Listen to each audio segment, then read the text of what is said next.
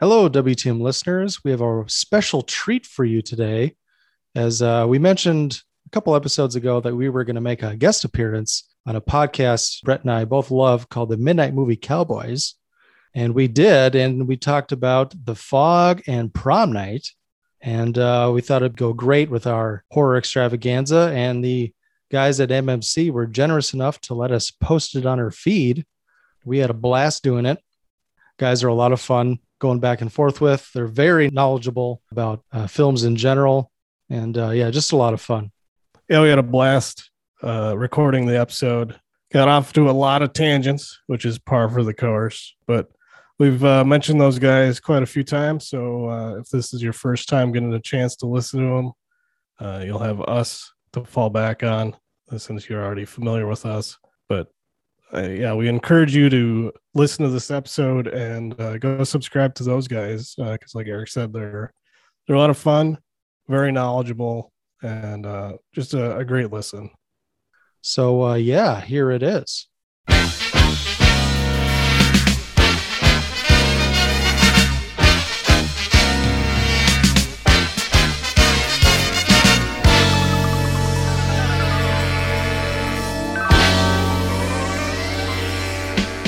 From all corners of the globe to your ears, it's the Midnight Movie Cowboys. Sometimes informative, sometimes controversial, but always unpredictable. It's the Midnight Movie Cowboys podcast with your hosts, Hunter, John, and Stu.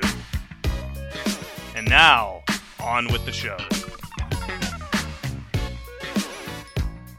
Welcome back to the Midnight Movie Cowboys, everyone. I am Hunter in Dallas, and joining me in the Rocky Mountain High of Colorado is Mr. John Grace. Say hello, John. Hey. And in the uh, wild outback of Australia, if coming to to us from his COVID concentration camp, we've got Mr. Stuart Balk. Say hello, Stu.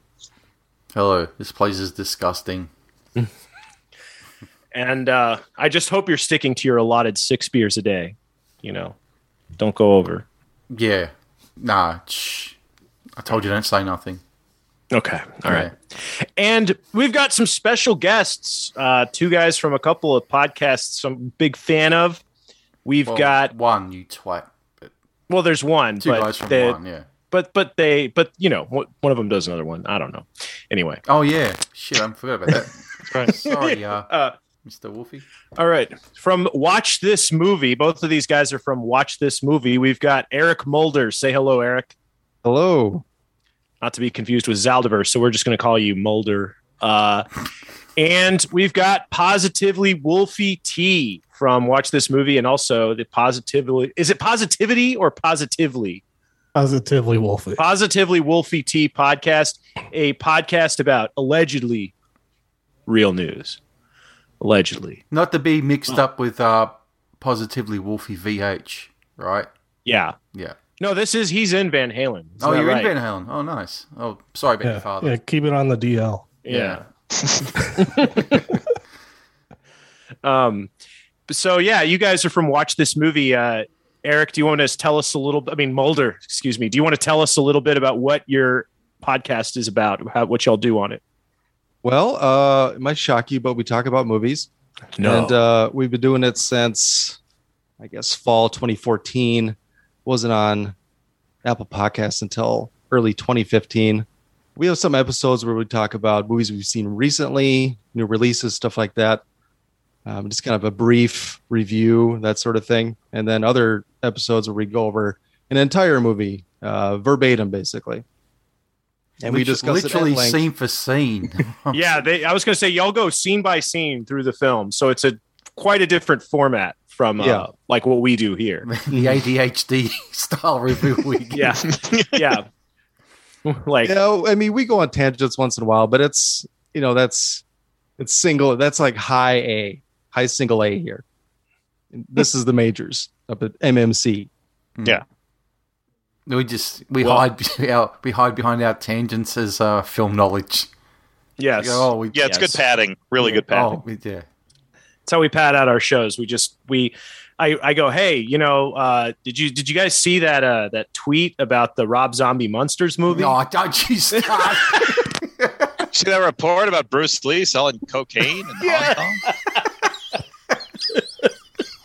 this is this is how we uh, just throw a dynamite into our laps. We just you send know? this code message between us, like Bruce Lee. And, Okay, let's, we'll get ten minutes out of Bruce Lee this week. or if there's like one snippet of uh of the monsters, you know, set. we got piece, to it's like- do we- yeah, we got to do we got to do ten minutes on the monsters, ten minutes on Bruce, and Occasionally Saxon. Uh, if they're Saxon. doing a reunion tour. And it used to be Yes. Black Oak, Arkansas as well for a while. Yeah, that's right. that's right. That's old. That's old school. you know, Oh, so- yeah. E- Eddie Trunk as well. yeah. oh yeah, with it- Eddie Trunk came up every episode for like a year, I think. I don't know why. Maybe he's getting a lot of social media attention. No, it was around I think- the, no, no, it was around the time when um, Donald Trump got elected. We just we said never Trump. Okay. Yeah. Yeah, So Yeah, we- that's right, right, right. Okay. right. Okay. Yeah. and uh, I think too Trunk had launched his podcast, so you know, yes. we'd we'd been listening to that some and kind of it was pretty quick to pick up on his quirks and his you know his weird Oh, and Yeah, uh, sections and we'd also hide behind uh, no, D. Snyder as well. D Snyder yeah yeah when D had his his terrible short-lived podcast I That was wasn't a constant. You know what? It actually started off really well. Then towards Oh, the it end, did, just it like, did. uh, but then it- it, it started out because he had guests and then and then it was D in his hotel room telling the same stories over I and know. over again It's Well, Bill's what's show Oh, the fuck these to- days. Oh, no, what- what's Yeah. a fucktard? Never heard of a fucktard. What's this movie? Uh, Never heard of what, What's a fucktard? Never heard of it. Uh, me and Suzette, we went on a holiday uh, to the Bahamas, and uh, uh, um, uh, so tired, have to take another holiday. Was sick. Uh. It's always Captain Howdy's Burnout Pod- Mm, Podcast. uh, strange land. I just gave that away. Strangeland, the show. Yeah, so so really what it comes down to is whatever celebrity podcast we're listening to at the time it just becomes memed to death on our show. Yeah. Oh, And whenever Yeah. somebody's up on uh, charges that we don't like, you know, some p- person we just uh, we just salivate. We go, like James Gunn. Oh Right. yeah, James Gunn. Yeah. What did Benza talk about this week? Oh Jesus, yeah, a guy I've never even listened Brittany. Oh, Brittany. man, I, I could go my whole life and never hear about Britney Spears again. Yeah, I just don't care. I haven't watched any of those documentaries. I don't give a damn. It's it's a, it's a Southern Gothic aspect of that story that everybody's into. Yeah, hundred percent. Yeah. Um, But oh, and Italians. We make fun of Italians. That's our he, main. ta- he talked Oh, about thanks. Wendy Williams, another person I don't care about. yeah, I just I just don't give a damn about any of that. Uh, to. She's a There's something scary looking else. woman. She's very Yeah. scary looking. Even with those titties, she's still scary. But yeah, and then mocking Italian men. That's about it. That's I think that's our memes. Yeah, yeah. Uh, I'm sure we've missed. But yeah, so the movies we decided to talk about two movies this week, two uh, Jamie Lee Curtis movies. Oh, uh, and we've got- we forgot. We we've entitled this episode "Hermaphrodite Horror." Oh boy, Oh, John. Oh, that's not going to kick to, get us kicked off Apple Podcast. And, uh, I don't know that that word. You don't hear that word anymore. Really. No. it's been blended into the alphabet. I remember when uh when Lemmy did the the hermaphrodite PSA with uh Trey Parker and Matt Stone. You remember that? Yeah. What? yeah, yeah. Lemmy did the there was this it was a trauma thing and Lemmy is like, "Oh, I'm here to tell you about hermaphrodites. Hermaphrodites have a really hard time, you know." And it has Trey Parker and Matt Stone and they're hermaphrodites and they're holding hands and skipping. And then they get to a b- bathroom and it's like the boys' bathroom, and they look one way, and then there's the girls' bathroom, and then there's a sign that says hermaphrodites, and an arrow points down to a bucket on the ground. Oh, And, he- and Lemmy's like, oh, you know, they have a really tough go of it. You gotta be nice to them. They're often marginalised. Speaking Uh-huh. of hermaphrodites, Mm. I'd rather see a, a Never Too Young to Die sequel than another James Bond movie. oh, oh, the forgotten. No, uh, the, the forgotten forgotten Gene franchise. Simmons. So, uh, speak, speaking of uh, tangents, you guys get off on yeah. old Gene Simmons there. uh, Well, he likes Yeah. to sneak in Never Too Young to Die on any episode he can. and I don't blame him for it because it's pretty marvelous. And it has to do with Bond since it has Lazenby in it. And it starts out, you know, like a terrible after school special Bond movie. Yeah, that's right. It's got vanity. Yeah, it Uh, does. oh, It's, boy. it starts off with John Stamos doing trampoline gymnastics. My God. Paul Stanley would have been on set of that one as well. Yeah. Yeah. You He's bounce, also very good at eating You keep apples in bouncing. that movie. Stamos. I wish I had my soundboard here, but I just I can't work it out on this thing. I would've hit you with a Supposedly, they Paul Stanley. offered the Sanchez role in License to Kill originally to Gene Simmons. Really? That would have Yeah. been good. It'd been interesting. Yeah. I Although liked Davi's- him in uh, Davi's pretty good, but Yeah, I like Robert Davi, but uh, Gene Simmons is fun in uh, Michael Crichton's Runaways, where he commands an army of robot spiders. right. Michael oh yeah. Crichton. Michael Crichton will come up later on. Oh, Yeah. very good. Oh yeah. Yeah, he will. yeah. So why'd we pick uh, Jamie Lee Curtis movies? Why'd we pick The Fog? And uh, I mean, I know we were going to do Terror Train, but I was like, I can only do, I can't do the same movie twice. Like, we- the Fog had come up. So. I would. have You know what? Honestly, I would have done Terror Train, but because John requested it, I wanted to let him know what it feels like to say no to something because that's been me with Can't Stop the Music for fucking years. I have been trying to get the can't stop the music, and I said Oh, we you should have fucking liar. watch this movie, guys. You know, let's do can't stop the music with them. But no, No, I need to get uh, Dan on for that one. He's a he's the Yeah, one who that's right, reckon we probably really That's fucked true, half we the gotta- village people. So yeah, he probably did. oh my gosh. But uh the first one we're going to talk about is The Fog, John Carpenter's follow-up to Halloween. A lot of the same people worked on it, a lot of this a bunch of the same cast members like Charles Cyphers, Jamie Lee Curtis. Um and Nancy, I don't- I Loomis. Nancy Loomis, that's right. Uh, and cinematography by Dean Cundy, the great Dean Cundy. Uh, you know, I was I always kind of thought of The Fog as the, the okay movie that follows up Halloween. But uh, I was when I posted about it on social media, a lot of people were saying they like it more than Halloween. Uh, uh, Eric or Wolfie, whichever one of you wants to jump in first. What what do you what what say you? How do you think this follows Halloween? I like it. I don't know if I like it better than Halloween, but it's it's pretty close. Mm, pretty close. I mean, a lot of John Carpenter movies. The first time I watch them, I don't like them. I don't know. Like I, I've watched a bunch of his movies, and it's like this isn't even good. Like I don't even know why people like this. And some I've gone back to, and I liked them more on the second watch. The Fog is one of the few where I actually liked it the first time I watched it, so I think that gives it more points. But yeah, I, I think it's pretty good.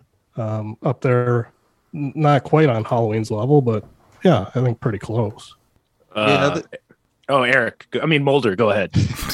yeah uh, this was uh, kind of right in his prime so i mean yeah it's not as good as halloween but uh, i love the practical effects i think it's a worthy follow-up to halloween solid horror movie right before uh, what escape from new york and then uh, what else do you have right before blanking Uh, he did Elvis, didn't he, at some point? Yeah, Elvis, Assault on Precinct 13, yeah Dark Star. If you want to go way back, Yeah, Dark Star is almost not a real movie. Nah, no, not it's really. awful. Uh, Someone's Watching Me is one of the ones he did. Yeah. people yeah, forget that's about. pretty good. well that's how that's uh, where he met his uh, his homewrecker uh, adrian barbeau right No, that's right. Yeah. yeah. Yeah. she was uh she was his Polly Platt, not uh Pol- Polly Platt. She was his uh Sybil Shepherd. Yes, You know what I realized when I was watching this uh, last night was while Adrian Barbeau's got the nicer body at that time, Deborah Hill was a better looking one. Adrian Yes, she Barbeau was. just looked That's- old. She was thirty five in this, but man, she looked a lot older than that.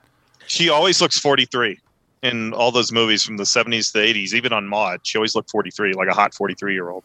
My uh I told when I was watching The Fog with my wife, I told her that uh, you know, Adrian Barbeau was kind of a sex symbol and she she went, "She's sexy." Well, on Maud, she'd come bouncing down the stairs. yeah, I never saw Speaking- Maud.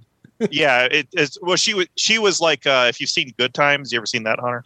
No, I've just seen memes like little clips. You've Well, the never Norman seen Lear Good shows- Times? No, it's way before my time. He's, he's very young, Do Stu. you, do you not, Uh, do you okay. not have the TV One channel? Uh uh I don't have any channels. No, Cable. TV You would One enjoy shows it. that and the Cosby Show all the time. Mm. Sanford well, the and Norman Son. the Norman Lear sitcoms, if they were controlled by the writers, they would always have one character who would pop into the room and speak statistics. Like on Good Times, it was Michael, and Michael was the young kid, and he would always pop in. And do, Did you know four out of five black students do not graduate high school? And you know that sort of thing. And what they would have with Adrian Barbeau on Maud, she was Maud's daughter, and uh, she would come bouncing down the stairs. And she claims at the time she didn't realize they had her coming down the stairs because her boobs would bounce when she walked down. and she would say, you know, well, nine out of 10 birth control users have no problem with it or whatever. And five out of, you know, five out of five abortions always work. You know, it's just s- stupid stuff. Well, it- Mm. and it's just, it's the liberal writers, you know, throwing around the statistics and everything. Yeah. And you have to have that character, but they have to be somebody that you want to look at. It's, it's so uh, designed, I guess, or Mhm. you get you get the pattern hunter. You know what I'm talking about. Yes, yeah, I know exactly what you're talking about. Uh, Yeah. Zolly would make it worse if he was on the show tonight. So. You know, on, on WTM, one of the things that always comes up is how old the actors look in the 80s. Yeah. Like Mm-hmm. Mhm. everybody looks like 20 years older than they actually are. Yeah. it's true. especially Tom Atkins in here and in Season of the Witch. It's a bit uncomfortable his sexual escapades. Yeah. Oh yeah. Nah, no, Yeah. no, I disagree. He's just get he's getting his ending. He knows he's in his prime of his life. He's like, twenty one year olds want to fuck. Let's go. I don't Mm-hmm. care. I like The in, in, Hitchhiker. in in season of the witch, the girl he has sex with was Woody Allen's real life underage girlfriend that the uh the Margot Hemingway or is it Muriel? I don't know. The, Yeah, which- Stacey Nelkin. Yeah. It was Yeah. Mariel. Yeah, it was Mariel. Hemingway. Mariel Hemingway's character in Manhattan was based on. Yeah. That's So right. he was he was more Chad than Woody Allen. I think. We can give him that. Oh. Anybody And Tut- is. Tom Tom Tom Atkins though in The Fog, he he he needs to keep the mustache, I think. yeah. He looks Um, weird. like I was watching this on Blu-ray, and you can just all you stare at is how terrible. Like his skin has all these holes in it and Yeah. Uh, stuff. Yeah. It's like Robert and- and- Davi. Yeah, he just he has awful skin. The mustache offsets that, and uh his face just looks rounder. He does he needs that mustache. It's part of the Atkins look. It's You know, like Did, did they shave it to make them look younger? It's a good Possibly. Do question. you think? had the They never thought we would have HD TVs where we could see people's complexions. You Yeah. know they didn't. And and he picks up Jamie Lee Curtis, who's she's probably the most worthless character in this movie. She could not be there, and the movie would not change at all. She's just this hitchhiker, this runaway teenage runaway. He picks up and has sex with, and then they do Scooby Doo stuff where they chase ghosts, and she just kind of comes along. Can we can we just call she it almost- what it she is almost gets right pulled- now? We sorry. She almost gets I saw- pulled out the uh, she almost gets pulled out of the window of the church at the end. I mean, that's a integral part of the the plot, isn't it? That was the poster. Yeah. Yeah. Hey, look, Jamie Lee Curtis is in this thing. Yeah. What were you going to say, Stu? I was going to say, can we just call it out right now? In this film and the next one, she is high as fuck throughout the whole two films. Yeah, she is. She I agree. is off her face. I just don't know which one more. I probably think this one. It's probably bigger budget, more drugs, I guess. Was Janet Lee on drugs too, her mom? Well, She, you know what? She looks Jet- old for 52. Man, uh, yeah, she does. that's a damn good point. She looks like she's really in her sixties, at le- you know, mid sixties. It's uh, I yeah, guess she those- looks like she does in Halloween H2O. Yeah. yeah. Just yeah, I just yeah. The only one in this film who looks young for her age is actually Nancy Loomis. She was thirty-one when she made this. I mean, she looks alright. She Mm. Yeah, looks, she looks fine. about her age. You know, maybe a couple of years younger. But How old was Charles Cyphers? I, he was born in 39. He's 82 years old. He was born in 1939. Ooh. So I get him confused with Paul Lynn. Right when I saw him, I'm like, is that Paul Lynn? Oh yeah, he died by now. no, he died in 82, but you know, they would have been about the same age. yeah. And uh, You know- Cyphers did look a little uh, sexually ambiguous. Not as much as Paul Lind. Yeah. Yeah. That's not ambiguous. Paul didn't hide it. no, One thing uh, this movie does is uh, John Carpenter has to name all the characters after his friends. oh, Tom Atkins is Nick Castle. Charles, Jeez. Cy- Charles Cyphers is Dan O'Bannon. George Buckflower is Tommy Wallace. and there's somebody else in there called Ow. Doctor Fibes. I thought, oh, really? Really? Yeah. But Yes. you know, and John, you you kind of you you I I had that light bulb moment when you said that John Carpenter was kind of cool guy movie director like Tarantino. Yeah. And he does that. He pulls that stuff in this movie because he goes and shoots at locations from the birds Right. in this Yeah, film, he and he does. puts and he puts Janet Lee in the movie.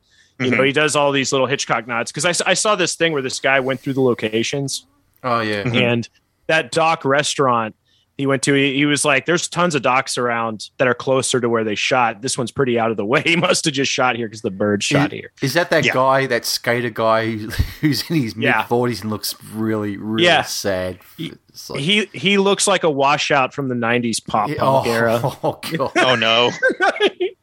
yeah oh that that location tour thing he does you know it's it's pretty informative but then he has to do his own like insider humor thing with his friends Mm. Oh, at the no. church oh it's terrible You should be It's wearing so like bad a, a lag wagon t shirt. Just, it's just horrible. anyway, honey, you said the the most worthless character in this film is Jamie Lee Curtis. I disagree. Why is John Carpenter in the start of this film in the church? oh yeah Mm. Oh yeah, Hitchcock John cameo. Carpenter. Yeah, he's doing the Hitchcock cameo. Father, Yeah. can I get paid? I need Need- more money to make the movie. What's the point of this fucking? What's the It- point? It's, it's just so you can have uh, John Carpenter in the movie, and then it shows that the priest is kind of a, a kind of a bad guy because he, he cuts his hours. after he Okay. asks for money. While he drinks wine. Okay. I'm sure somebody's picked up on it here real quick. But when that, that Father Malone's flipping through that journal, did anybody see the, the quick hidden page and what it says on there? No. It's right before it Brilliant. gets to the page. It's it's something it's real quick and you miss it. But I I saw it and I paused it. I go, nah, they're having a fucking joke, really. But what it says is this. Okay, it says dot dot dot, so it's a continuation of a sentence. My college education to work writing dumb shit in this fucking movie prop. It's time to bring them. it- it's time to bring in the new girls with big tits, tattoos, and shaved beavers. It actually says it. I gotta go look this up. Oh, Okay, Jeez, not Like- gonna like I freeze my said- Amazon Prime. when he when he first opened the journal, he'll go to a page with a whole bunch of writing. I saw the word, saw the words, well, dumb shit and fucking movies. Go, what is this? I had to pause the Blu-ray. okay, okay, he's obviously having a quick laugh before he gets to the main page, but I couldn't work out the whole sentence because it's written in a very italic style of um, writing. But then I found it on Reddit, and that's what it says. I'm like, but yeah, that that's there for a, like a brief, maybe one third of a second. It's very quick. Magnificent, magnificent. I'm all about it. But yeah, So, um, you're saying about the priest, Hal Holbrook. Yeah, Hal Holbrook Brooke plays the priest, and we see he's a bad guy because he cuts John Carpenter's hours, and that sets us up that there's going to be some shenanigans here. So I was a little confused how his grandfather was also Father Malone. Yeah, Or they, I, I didn't understand. I'm I'm If they're- I'm or- I'm guessing they're Anglican priests because otherwise it'd be like that uh that scene in Hot Shots Part Deux where Charlie Sheen goes, "These monks are celibate like their fathers, and their fathers before." them." Part duh might have, and it definitely has, it's like top three of my favorite movie jokes. When Charlie Sheen and Martin Sheen are crossing each other on the boats, and they're both the, both their voiceovers for Platoon and Apocalypse Now are going on. And they they intersect, and they they can hear the other one, so they both kind of look up. They stand up and they see each other and they point and they go, "I loved you at Wall Street." I remember that bit, yeah. Ugh. it's like the Spider-Man pointing at Spider-Man meme. uh, Or like the uh, Michael Myers looking at Michael Myers in uh, Halloween Resurrection. It's the only good part of that whole shit movie. Yeah. Buster Rhymes looking at. Oh, well, Buster- what's- which Halloween is it where Michael pulls over for cigarettes? Is that five? I think it is. I think that's five. That's- that bitch he's driving with is annoying him so much. that ju- Stop for cigarettes. And Eh. he finally just pulls over and waits. That's, that's Yeah, the the one where cops Michael come. Myers and is he wearing. drives off. There's a Michael Myers wearing a Michael Myers mask, wearing a Frankenstein mask over the Michael Myers mask. so you try driving with two masks on, see how that goes for you. Good luck. There's lots of people that drive with two masks. It's not uh, I see. I see it all the time. you know, By driving themselves. around. by themselves with the windows open. Yeah. If you're in a heavy Democrat district like Denver, yeah, you see it all the time. Yeah.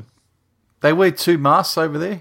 Some people. do. So Some I'll see people some do. idiots doing that. Yeah, Jesus. do whatever uh, whatever the president tells them to do. Whatever it takes to uh, Yeah. stop the beer bug. Oh, Jesus. I'm not seeing another Halloween sequel until they bring back Tony Moran as Michael Myers. Otherwise, I don't give a damn. Not going to happen. Yeah. Not going to happen. Yeah. He's uh, I, I know. he's dished too much dirt over the Yeah. years. He's still the only Michael Myers face we ever saw. So, as far as I'm concerned, he's the True. only Michael Myers. Yeah. Not these stuntmen. They're always hiring for these things. Well, the guy they got in the Halloween from two two or three years ago, it, he looks like a, a college professor, just a very tall one. He doesn't Hey, look he's old intimidating as at all. fuck. Wasn't it Nick Castle? Wasn't yeah, the it's Nick actual Castle. Yeah. the actual shape double and most of the shooting? I Yeah. think it was Nick Castle. Yeah, he has like the I mean, yeah, yeah, the- I mean, the he's old not doing look. all the stunts because he's upper 60s or whatever, but yeah he's old dude. Hmm. Wait, he came back to do the the David Gordon Green one. Yeah, he's- from the he's- original. He's like in the like the blurry shots of his face. They never give you a direct shot of his face. They just give you like No, I Yeah, meant the it's guy like at from the the, from the start. behind. It's from behind and, and all to the side. Okay, so he does. Yeah, it says it's window scene and breathing sounds. Okay. no, no, I It's- meant the he's guy. only him. Um, he's only him before he gets the mask. Then when he puts the Oh. mask on, he's the stunt man. Okay. It's James Jude Courtney. Is the name I see Mm-hmm. here. Stunt. There's, there's a couple of them. Yeah. Yeah, I just I just saw that one in the theater the other day. Uh, AMC's doing these surprise horror screenings, oh yeah. yeah. but they they spoil them in the the coming soon section. so I knew what, I knew what I was getting into. Oh, no. And Well, they you still showed- win. Like, well, yeah, I still went, but I uh, they showed the trailer for the next one that comes out later this month, and the people in the row next to me were they talked through the entire trailers and the entire movie, but during the trailer for the new one, they're like, "Oh man, I hated that last one; it sucked so bad." And then the, that one starts playing after the trailers end. they're so pissed. You need- you need to They were right. It sucked. Has anybody seen the remake of The Fog from 2005? be- yeah. When Nope, I saw it in the out. theater when it came out. No, Thought it sucked. Never again. That's- Um, It's directed by it's directed by uh, Eric Zaldivar and I's favorite director Rupert Rain- Wainwright because he did Mm. our favorite movie Blank Check. Great. Can't be your movie. favorite. That movie's been canceled now. Wait, what? It's, it's still on Disney Plus. I it's been I- canceled. Why? Why? Sure. Yeah, because uh, he dates uh, that older lady and she kisses him. She's so That's into right. It, It was on That's right. Twitter. and She- it was like, she oh my god, have you initiates. seen this? It was made by Disney, so you know what was going on there. It was like a yeah. 35 year old woman makes out with a 11 year old child or something. I, Well, it I must have watched it been- on Disney Plus within the last year. So uh, Was, was that Winona Ryder Oh. or Demi No. Moore? It, was Demi Moore. Demi Moore. Sure. She was 60 playing a 35 year old. yeah. I mean, how can you You tell her no. She has an ego. Yeah. You know, if you want to beat the the comic duo of Joe Pesci and Daniel Stern, you got to get Miguel Ferrer, Tone Loc, and Michael Lerner. Boom. That's kind of awesome though. yeah. I was it just is. gonna say, like any movie with Miguel Ferrer is I'm a fan of. So Oh yeah, like he's don't get the best me part wrong, I of- still like blank check. he's the best thing in Twin Peaks. You know, Yep. Like- Albert. Albert. I have seen goodness here in these people. Oh look, it's trying to think. I have seen a lot of pathetic swine in this backwater, but this really takes the cake. All right. We've got uh, one and 90% of another film to get through yet. But yeah, I never saw the remake of The Fog, but I'm always reminded that Tom Welling plays a longshoreman in it. So Don't bother. That's, uh, just just don't bother.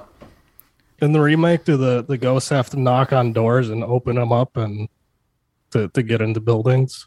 Probably. I can't not. remember. I've only seen. I saw it when it came out. I erased it from my memory straight away. It was gone. I thought I thought that was an interesting thing that you know most ghost movies they just float through walls, and these ones are just like super polite, knocking on. yeah, the they door. are they are very polite We're ghosts. here to. We're here to kill you. Open up. w- once you let them in, they'll they'll fuck up some some walls and windows and stuff. But like you got to open the door to let them in first. and I like how uh, the the pi- the the pirate treasure or whatever they're trying to take, the leper treasure.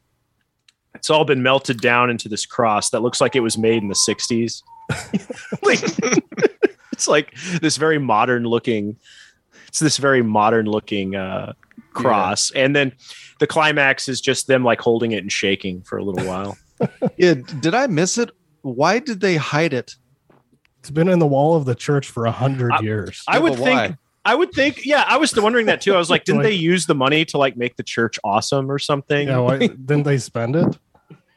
And if they, Wait, if Maybe, they- maybe they spent half of it and then the We- left over. was- we screwed these people over, but we're not going to spend the money. if they melted it down into a cross to hide the crime, why don't they use the cross? Yeah, it's not. It's not. It's not in the on the altar or anything like that. No. Mm. Just put it behind the brick wall. If, if we spend the coins, people will know that we stole them. Yeah, it's not very Anglican of them. Yeah, that- If it's an Anglican church, which I presume it is. Yeah, I mean Anglican church. They like to spend. They like that. Those are those are like rich people churches. You know. Yeah, they got to show off a little bit. Might have You been. know, that's where you go when Scient- you want the good music and stuff. Might have been a Scientology church. It's true. Yeah, that's what this film was missing was Mike Rinder as well. Yeah. Needs Mike Render. Mike Rinder. Uh, but yeah, I, I I like the locations in this movie. I like Adrian Barbeau being a uh, kind of sultry late night DJ. What do you guys think of that? Hey, jo- hey, John Ellison Steele. You reckon rip off? Oh yeah, I- I think she admitted that that she was inspired by uh, Allison Steele, who's somebody she listened to in Yeah. New York when she was on Broadway. Totally Sorry. ripped off Ellison Steele. Yeah, she admits it though. She doesn't like hide it. Yeah, This is not a Howard Stern. Uh, they stole from me and didn't gr- give me credit nonsense. yeah. Hey, they stole from me, Rob. Ah, they stole from me, Robin. Ooh. but yeah, you know, I think I think The Fog's a pretty solid Carpenter film. It's not one of my it's not one of my favorites, but every time I watch it, I I enjoy it. You know, I like the the mood, the cinematography. Uh, I just think I think the climax is a little bit lacking, but but other than that, you know, it's pretty good. It's pretty good. What do you think, uh, Wolfie? Oh, I, like I said, I like it. The visual effects are fantastic with the fog and the actual design of the ghosts. I thought that was great. Yeah, I like the red eyes. It How was they- like a figure Oh, Yeah. with red eyes. kind of shot them in the shadow, so you couldn't really make out exactly what they were. But yeah, they they were uh, fantastic uh, looking, in my opinion. Yeah, I really enjoyed the movie. So very good. Mulder, any uh any thoughts there? Yeah, I, uh, talked about the practical effects earlier. I really love the fog. Um, I mean, when it's off in the distance, you know, it's pretty shitty looking. Yeah, I was gonna That's, say uh, that's the only that's the only part that takes me out of it. Is I'm like that just looks like some glowy crap they put on the film. But like the amount of dry ice or fog machines they had was uh, Ridiculous. pretty impressive. yeah, it was. It was a lot. It was good, but it was damn, it was a lot. Yeah, and I like all the special effects with like the you know the knives, the hooks going in, stabbing. Some pretty good effects. uh, a scene that I thought was actually pretty scary. Whenever I, I watch it, I'm always reminded. Oh yeah, I f- I always forget about this scene, but it's really good. Is the scene on the boat where the guys are all drinking, and then the Mhm, fog yeah. comes in and the big ship comes by. That's a great scene. Yeah. really scary. It's good stuff.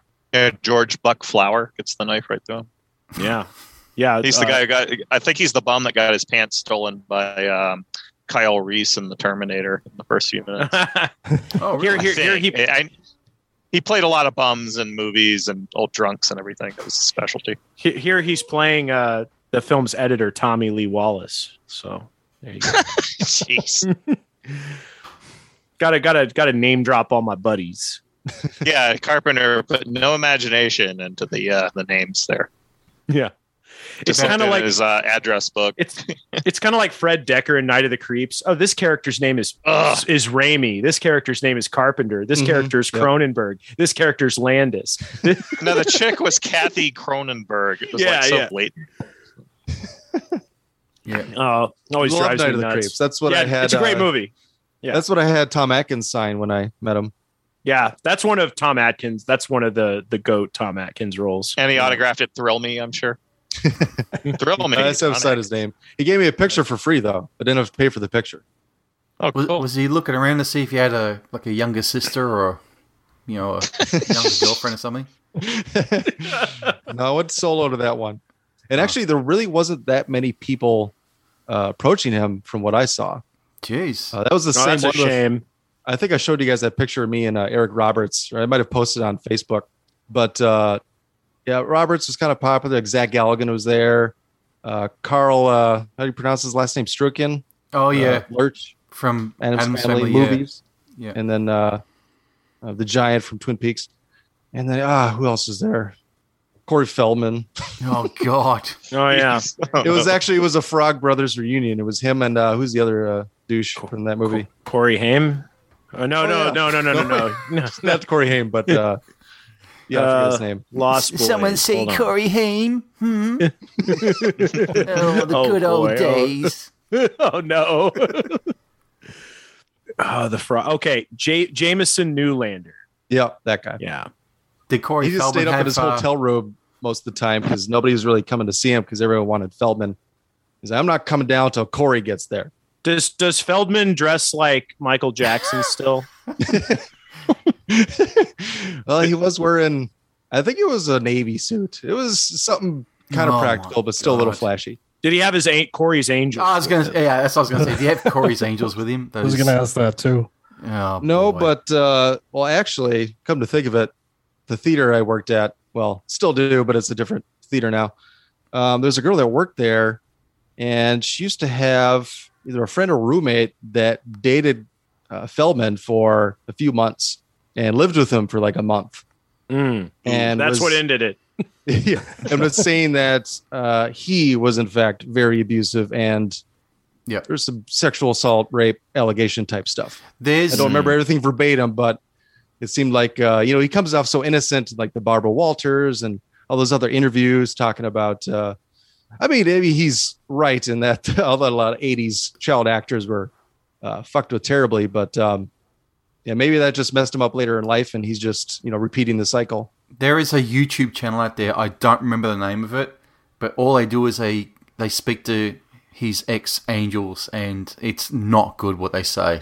It's, I remember Vice damning. did a really Vice did a really uh, nasty hit piece on him and his angels. They like that was like a a target of theirs for like a month. They did like several articles like going after Corey and his angels. Wow. Did he, did he constantly in the convention like offer to name names of his abusers and then like light And then- didn't work or he lost his voice? Yeah, he's always going Q&A. that he's been grifting off of that so much. Like he did that stream where he was gonna all will be revealed, and then he just repeated the allegations that Charlie Sheen raped Corey Haim, and that's Yeah, he's a he's a piece of shit. Yeah. Another crappy child actor asshole. You know, yeah, like there was nothing new. It was all stuff he'd already thrown out there before. Yeah. I hope he And then gets what- killed by the next LA riot. Like the next time they riot, or they they put him up on a cross like I am Legend or something. Gosh, Well, Hunter, Escalates. that uh, that stream you mentioned wasn't it? Uh, it wouldn't work at first. It was interrupted. He'd say, "Yeah, Yeah. they're trying to shut us down." Yeah, yeah. He was like, "Oh yeah, the intergalactic uh, space pedophiles are trying to shut us down." He should have had uh, like uh, subliminal uh, photos of Ale- uh, like uh, Alex Jones like pop in every now and then or something like that. yeah. There's a way to do that. and a way- breaking the conditioning. Hey, gay frogs. You know, he just says that and then goes back to Corey and Corey's name already named some names, but you missed it all. so Oh, it John, did. Yeah, the stream dropped. I'm guessing this. Uh, guessing this one get retweeted by who's that mob, John? That, um, Um, oh, uh, oh God. What's what's the um what's the child uh that Yeah, the I- guys I- go after the, yeah, I've lost that the name. video, they did that documentary. Um, I don't follow them anymore because they were getting a bit too out An there. open secret. That's it. yeah, yeah, open secret Yeah. guys. Yeah, that's um, them. We won't be getting a retweet from Open Secret on this one. No, we don't want it. No, no. That, yeah. yeah, yeah. You don't want that.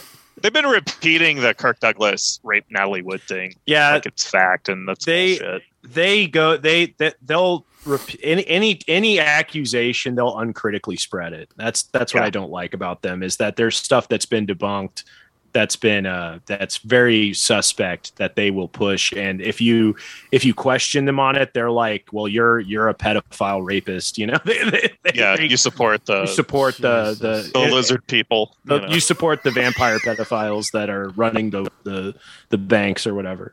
yeah, the banks. yeah, yeah, they're a little they they're overdone. Although I believe all their James Gunn stuff. So Yeah. Oh yeah. No, there's definitely a lot of truth on that stream, but it's just they they just th- the problem is they have no discerning palate at all. They believe all women. Yes, e- exactly, exactly. No, that Yes. is true. But they they'll believe all women who say stuff about other women.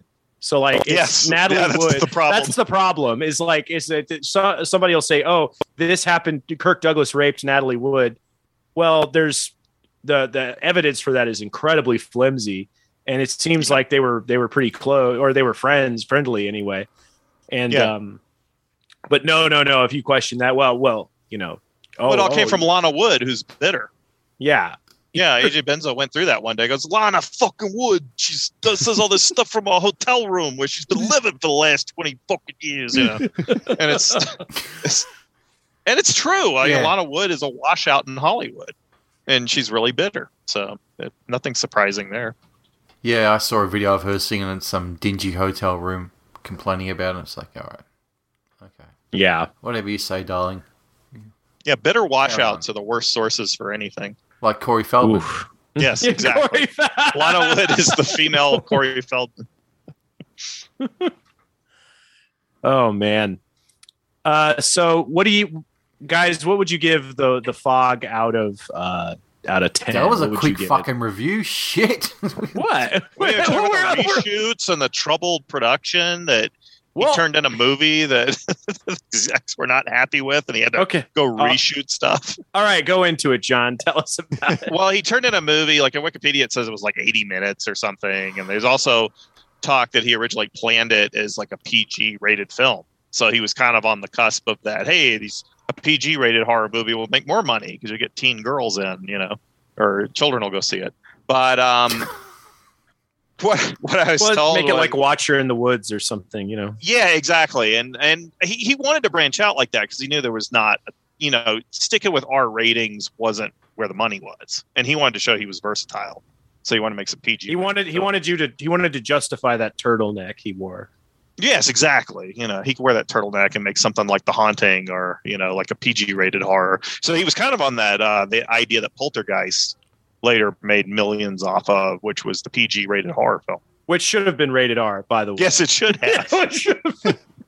But uh, I think Ronan, I'm trying to remember what Ronan told me about the shoot of that, the fog, but it's like he turned it in and they was like, it's not scary enough. They were mad at him, you know. And so he went out and he shot the scenes of like, I guess, more of the graphic blades going through actors and um, the scene where the the one ghost pirate like turns his head and there's maggots on his face or whatever Mhm. like that was all shot for the r-rated version to give it an r rating 'Cause you notice there's not there's no nudity there's no um there's not really that much profanity you know No, and I was uh, thinking. I was thinking it's it's pretty clear. Like Halloween is it has nudity in it, but it's kind of unusual. Like as far as slasher movies go, it's pretty tame. it's not ogling you know Yeah, It's more no, Oh, it it's just doesn't. kind kinda- of there as a matter of the scene you know yeah It's not like uh, uh, prom night where you're ogling the girls' butts in the short shorts. You know, Right, right, and um, and, and yeah, so he had to go back and shoot some stuff for it, and I think it was a it was a pretty moderate hit. Like it did okay, but yeah, it did. It was- pretty, it did pretty good.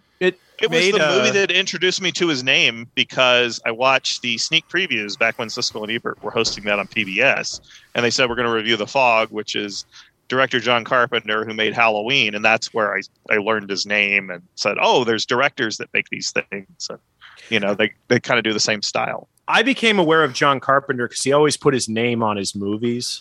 Yeah. And so I'd go, oh, he's this. I it was the first time I became aware of a director being a brand. Right. you know, which was a very deliberate. But it's it, it's funny though when you get to like stuff like uh, uh, Christine, where it's like John Oh, yeah. Carpenter's Christine, and you go, well, It's Stephen you King. know, it's based on a novel. Hmm. Yeah. You know? Is it It's really funny. yours? It's funny because I was at the Stanley Hotel today, and because and I'd never been there, He's and dead, so by the many way, people. John, so you wasted your time. Yeah, I know. Well, there's Yeah. these. He's not the coming. interesting thing about the Stanley Hotel is everybody thinks the Kubrick Shining was filmed there, and it wasn't. Oh, really? no, it was somewhere Yeah, else. it was filmed wasn't in England. Yeah, yeah. Kubrick never left England. He No, no, wouldn't yeah, it was, leave. it's in England. Yeah, it's not in America. yeah, they had to build sets in England, so there's some second unit footage, I think, of Colorado mountains or, or whatever. But they did film the Stephen King miniseries that nobody likes, at you know, directed by I think Nick Garris or whoever. It was it was Mick Garris. yeah. that was actually filmed at this at the Stanley Hotel. So they have props from that that miniseries there, but there's really nothing from the Kubrick film in there. But they do play like old time jazz when you're in the restaurant, I guess to give it that that Kubrick vibe. Try and Of drive course. people away. Yeah, I don't know. Shit scare them. Uh, but to give it the environment or whatever. But they have a maze in the front of the hotel now, and you know with a whatever hedge maze or whatever. Oh I, my I think they God. only, they only made that in like the '90s, so it's it's a total tourist trap. They, sh- thing. they should have done the thing where uh, they have the hedge monsters that come to life in terrible CG. I- Ah, that's what I wanted. Like, and uh, the, uh, the in the gift shop, they have coffee mugs that say uh, whatever that room is, room two seventeen, whatever the hell. 237. 237. Yeah, yeah, that, yeah, and uh, they also have coffee mugs that say red rum. So If they- they, are if they had- totally tied into the. Sh- Have they got an old black guy there going, "What's up, Doc?" As well to the kids. I was hoping. Oh, No, they didn't have that. Ah. they needed. They needed like old black. guy, You got the shine, boy. You know. You got the shinning. You mean the shining. Quiet boy, you want to get sued. yeah, they have to alter it a little bit. But um, but yeah, Carpenter. I I was I remember as a kid I was mystified by John Carpenter's Christine. I'm like, uh, come on, that's like Stephen King's. You know, everybody he's a best selling writer. Like everybody yeah, knows. I mean, it, that, that name's bigger than yours, John. J- John Carpenter's War and Peace. John Carpenter's Adventures of Huckleberry Finn. You know. But yeah, the uh, his his ego was kind of all over, but he, he was very contrived. He he understood marketing and business, even though he'll act like he's ignorant of it. Yeah, yeah. Well, y- you know, he knew that putting his name on the movie it, it grows the, your brand, grows your Right, cult. right. People It's like- notice. Even Spielberg didn't put his name over the title of movies, so it was pretty pretty out there.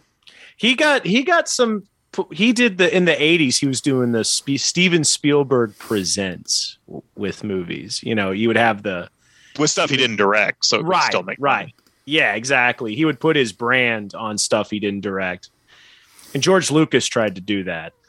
Didn't really Yeah, work. and then nobody cared. None of the none of the Howard- Star Wars nerds I knew in college would go see the Radioland murders. they didn't. They didn't want to see Howard the Duck.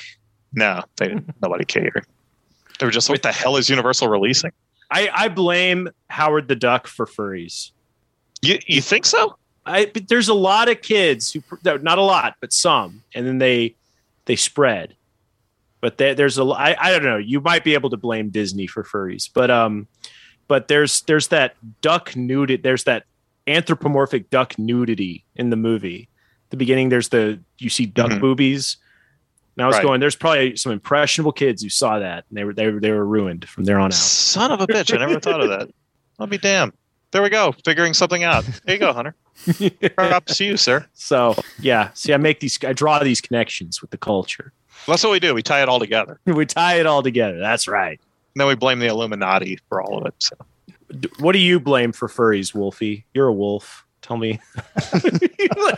Yeah, you got a very furry friendly logo for your podcast. Oh boy, no comment. All right. it's pro wrestling's fault. He, he'll blame it, It all on really Chris is. Canyon's impression of uh, DDP of Diamond Dallas Page. So. It really is. That's that's where the positively Wolfie came from. Was the Yeah, it's pos- Canyon. positively Canyon. Who could forget Yeah. that? It's a highlight of WCW's And, uh, and, Diamond and Days. Wolfie T is a knockoff of a wrestler named Wolfie D. So Right. Ah, it- everything is wrestling. yeah. It really is. Here's a fun game to play. Ask Brett any WrestleMania number, and he'll tell you who wrestled, where it was, like what venue, in what city, and who's victorious in pretty much any match. no way. Really? Not not every match. Most. I, w- I went to see uh, WWF, or I don't know if it was WWE yet. Uh, I saw them in like 2000 uh, in Dallas. It might have been 99 or 2000. And The Rock did a cage match. It was awesome. Nice. I'm going All right. to uh, I'm going to AEW's next pay per view here at the the Target Center. Super excited for that. John's They had it, jealous. right? John's jealous because they don't stream their shit on HBO Max or anything. Yeah, they don't stream it anywhere. they don't do any streaming. So it's like I'd love to watch them, but they don't stream. They they have some YouTube show, I guess, with the B list of jobbers or All right, whatever. I- I but got a I wrestle- have never watched I it. got a WrestleMania question. All right. God. How long was the actual fight between King Kong Bundy and SD Jones? Like the actual time or the what Well, they the said time it that the, took? the announcers were saying over the uh, Oh. over the air. I think it was nine seconds, wasn't it? It was twelve, I think. Twelve, Yeah, something like that. It actually was like thirty. It was like twenty-five yeah, or I know. thirty. He's sensational. It was, uh, he threw him off the off the ropes a few times, and he was pinned. So It's like they, you know, they they had closed circuit TV, or you got to be in the arena. Like nobody's rewinding that and getting the stopwatch out, you know, to see how long it actually took. you'd have. I a kind lot of of missed time. that. I miss the timekeepers, and I don't think they do that anymore. Like announcing the time, and they don't check. The ref doesn't check them for weapons or anything. You know, No. like these. Yeah, they used to do cool stuff like that. Like treat it like a real sport. All right, round Hey, table. A- AEW does the time limits again, but like they they rarely come into play. Like they had one one time limit draw like a month ago, and that was the first one in over a year. So, Hmm. I mean, they have it, but they just don't use it. Right. Who's the greatest wrestling commentator ever? Ooh, Gorilla Monsoon. Yeah, I was going to say. From what I know, it was Gorilla Monsoon for sure. And Jerry. and a lot of Lawler. people would argue Jim Ross, but like he's he was good for like five years, and then he kind of like got sick of it. And uh, Yeah. you know, it it shows. I'm a I'm a Gordon Sully guy. So Sully's kind of the dean of wrestling announcers for me. Yeah. again it depends on who you grew up on it's like if you uh if you grew up on awa you might like gene okerlund or uh you know ken resnick or or one of those guys so Ron Ron Trongard. yeah yes rod trongard yes I like Ron Trongard. I I didn't. I was probably too young to see him, but they used to show it on E ESPN Classic. Every time you didn't know a move, he would call it a front pile driver.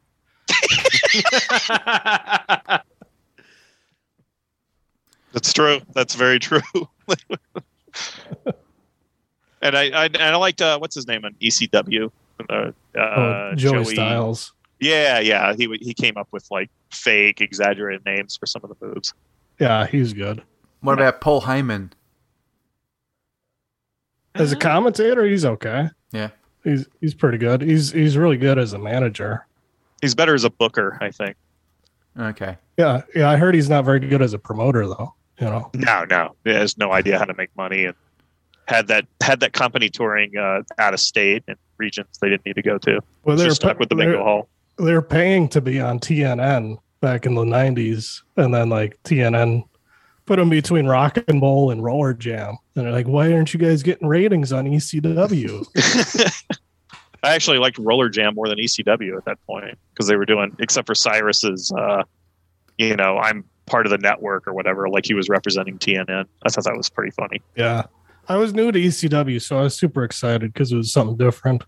Right. I, I saw him in the sleazy, bloody, uh, where they had a heavy metal DJ in Philly, like doing some of their interviews and Yeah. uh, the, the early days. And you can see all that stuff on YouTube or wherever the WWE library is. But that stuff is is what I consider ECW the crazy shit. So in America, would you, if they re-released a lot of those old fights, would they censor them for uh, particular content? And the one I'm thinking of is when uh, that black guy put on Cowboy Terry Funk's hat and got the shit beaten out of him. Um, I don't They would- remember that. they Um, mainly changed the music. Like they're Yeah. real big on that because of royalties. And uh, I've heard they've been they've been editing old WWE shows for content on uh, Peacock's uh, streaming cha- service. Oh, So- really? No, that was. And, Uh, uh, I think that was the very first time that Terry Funk was in the WWF back when it was, and um, he was just he got into the ring and some guy, some black guy, put his put his hat on, and that was it. He's got the shit beaten out of him. so when I'm thinking, would they allow that sort of content to go through these days for, you know, a, a a resale or a restream? I don't know. I remember that a lot of times you would see guys in the crowd flipping off. A wrestler was coming around shaking hands and stuff. You'd see the, you'd see that on broadcast TV. So I, I don't know what they consider on. Yeah, but you can't control that. 'cause That's the Unstable. crowd. But this is something that was obviously, you know, planned in the in the ring. I, th- I That's think right. Still some- do it. I think something like that they'll let go. I know uh, when Peacock first took over the WWE network in America, they made a big deal because they cut out Roddy Piper's match from WrestleMania six because he he was wrestling Bad News Brown, who is uh, biracial, and I Roddy remember him. Piper Yeah. painted half of his body black, and they, and they thought that was too much. So I guess I guess that match doesn't exist anymore. Oh yeah, they're not going to stream that again. Anything with Chris Benoit, they're not going to show. Oh no. Actually, Yeah, he- actually, he's they been do. They do completely- have the Do they? Christian Law stuff on Really? there. I thought they Oh, memory whoa. hold him. Yeah. Like every like on the new stuff they won't talk about him, but in the library you can still watch his matches. Okay. Um that was a, a reversal once they started the the streaming service because when they were doing DVDs they they wouldn't put him on the DVDs and stuff. Yeah, because what are you going to do? You're going to remove all Jimmy Snuka matches because he murdered his girlfriend. Allegedly, like he he was acquitted because he was too incompetent to stand trial, so like they don't care. well, he did the Wild Man Act to the to the uh, cops and and everything, and that's why they didn't arrest him. Well, they keep Jimmy Snuka on all this stuff now. Yeah. Even though like they they did the dark side of the ring where they talked about Vince McMahon paying off the cops to, to oh let my him go. god. going in Jesus. the meeting with a briefcase full of cash. Oh. Yeah, I'm I'm not going to miss that company if it goes out of business. It's the most anti-customer promotion ever. Or Oh you know, yeah, for sure. But but they had a, another dark side of the ring where they talk about Ric Flair on the, the plane ride from hell and they canceled him. They deleted him off all their stuff after that aired. interesting. Well, what did he do? Well, he, I guess he, he always uh, would get naked and put his robe on and then like flash his dick at everybody. Oh, And one they of the, cancel him uh, over that shit. Well, wha- one of the uh, flight attendants said that he cornered her like in the galley and was trying to get her to touch his dick, and everybody else said that didn't happen. Um, and Flair denied it, but like he's not under contract with WWE anymore, so they just cut him out of everything. Yeah. Did he I mean, yell it- woo when he was doing it though? Uh, yeah, he did. That's, Maybe- that's maybe- a known thing. Maybe if she touched it, he would have done. Yeah, so I don't know. Like like John said, WWE is so anti-customer. Like Vince McMahon has been out of touch for like 15 years or more. He has no idea what anybody wants. And then like they bring in these new guys who are like super popular outside WWE, and then they like Triple H brings them into NXT, and they get you know super over there, and then they go to the main roster, and Vince is like. What the fuck do I do with this guy? Let's fucking uh, bury him. He's not winning any matches. You know, it's jobbing out to the fiend or whatever. Who the hell wrestles are these days? The Fiend is one of the guys he didn't get. They fired him too. Oh, really? I thought he was over. Oh, how weird. Oh, he was super over. They didn't know what to do with him. Vince is clueless. Like just just let the guy write his own shit. Like how hard could it be? Like people like him. And Vince is like, well, we'll have him lose in you know two minutes on WrestleMania, and, and that's it. Uh, you know, after they the way they treated Diamond Dallas Page, they they had him jobbing out to the Undertaker, a totally one sided feud, and he actually I think bought out his own WCW contract. He, like, he paid money back to get into the WWE, and they they just dro- jobbed him out, treated him like shit. Yeah, they brought him in as a stalker of Undertaker's Yeah. life, which was totally out of character. It's like we all. like we all we all know he's been married to hot women. Like, why are you doing this? Yeah, positively page she wrote a book about how positive he is and he's out there videotaping uh, undertaker's wife from the bushes yeah. it's like the nicest guy you could ever know like all of a sudden he's just a stalker And he's a terrible heel. It's like you make the guy a face. He's always been the face. You know. he was the people's champ before the rock was the people's champ Yeah, I marked out for the time he uh, turned to the NWO guys and, and diamond cut did the diamond cutter on all of them and ran through the crowd. It was great. I was like, wow, star making moment. That's a And- guy I never cared. And he was in the, a couple of Rob Zombie films as well, I think. Yeah, that's right. He got uh, Yeah. he got uh, Rob Zombie into yoga. he got everybody into yoga Yeah, he did. But his yoga his yoga program is good. It's did pretty you good stuff. did you see the documentary they made of uh him Jake the Snake? saving jake the snake yeah, yeah, that's actually really good. Oh, Better than anything you'll see on a wrestling promotion. Is that these days. Resurrection or the first one? Yeah, Resurrection of Jake Oh, the yeah. Snake. No, it's yeah in my queue. and then scott hall's in there too yeah. Yeah, Scott Hall's really cool and uh, you know, one of those guys who probably should have been better if he'd stayed away from the bottle. but he would have been a good booker as well.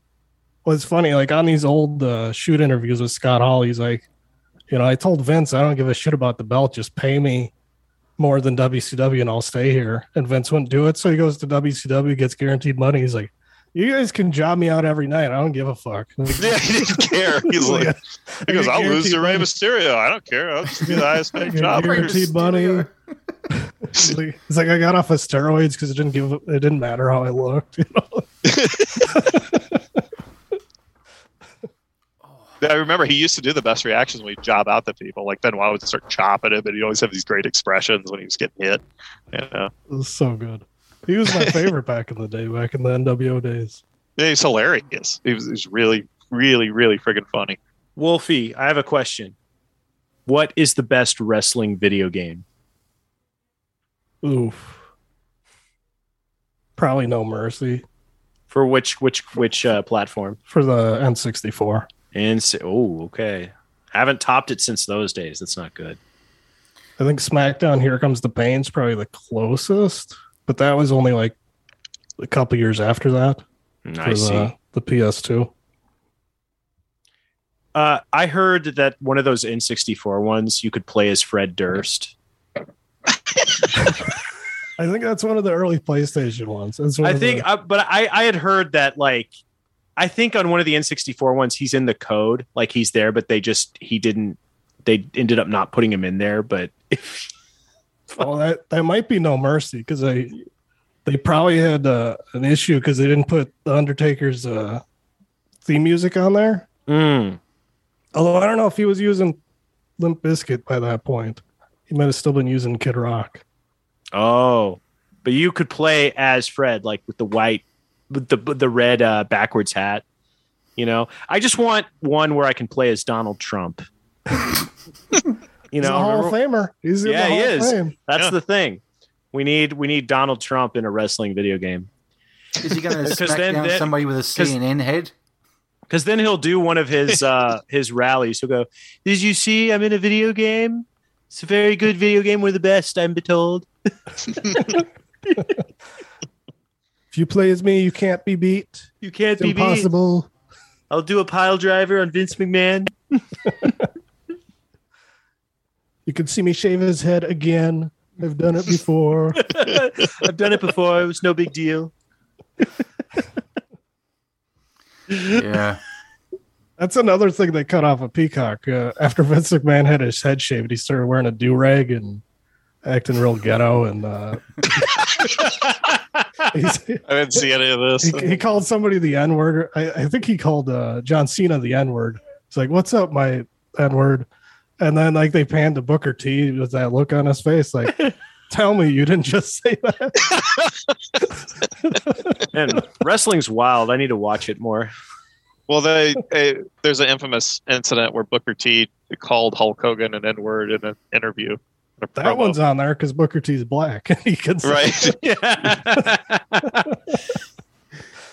Yeah. Oh, that's great. I, I wish I had seen that live. It was one, one of their pay per views, I think. Jeez.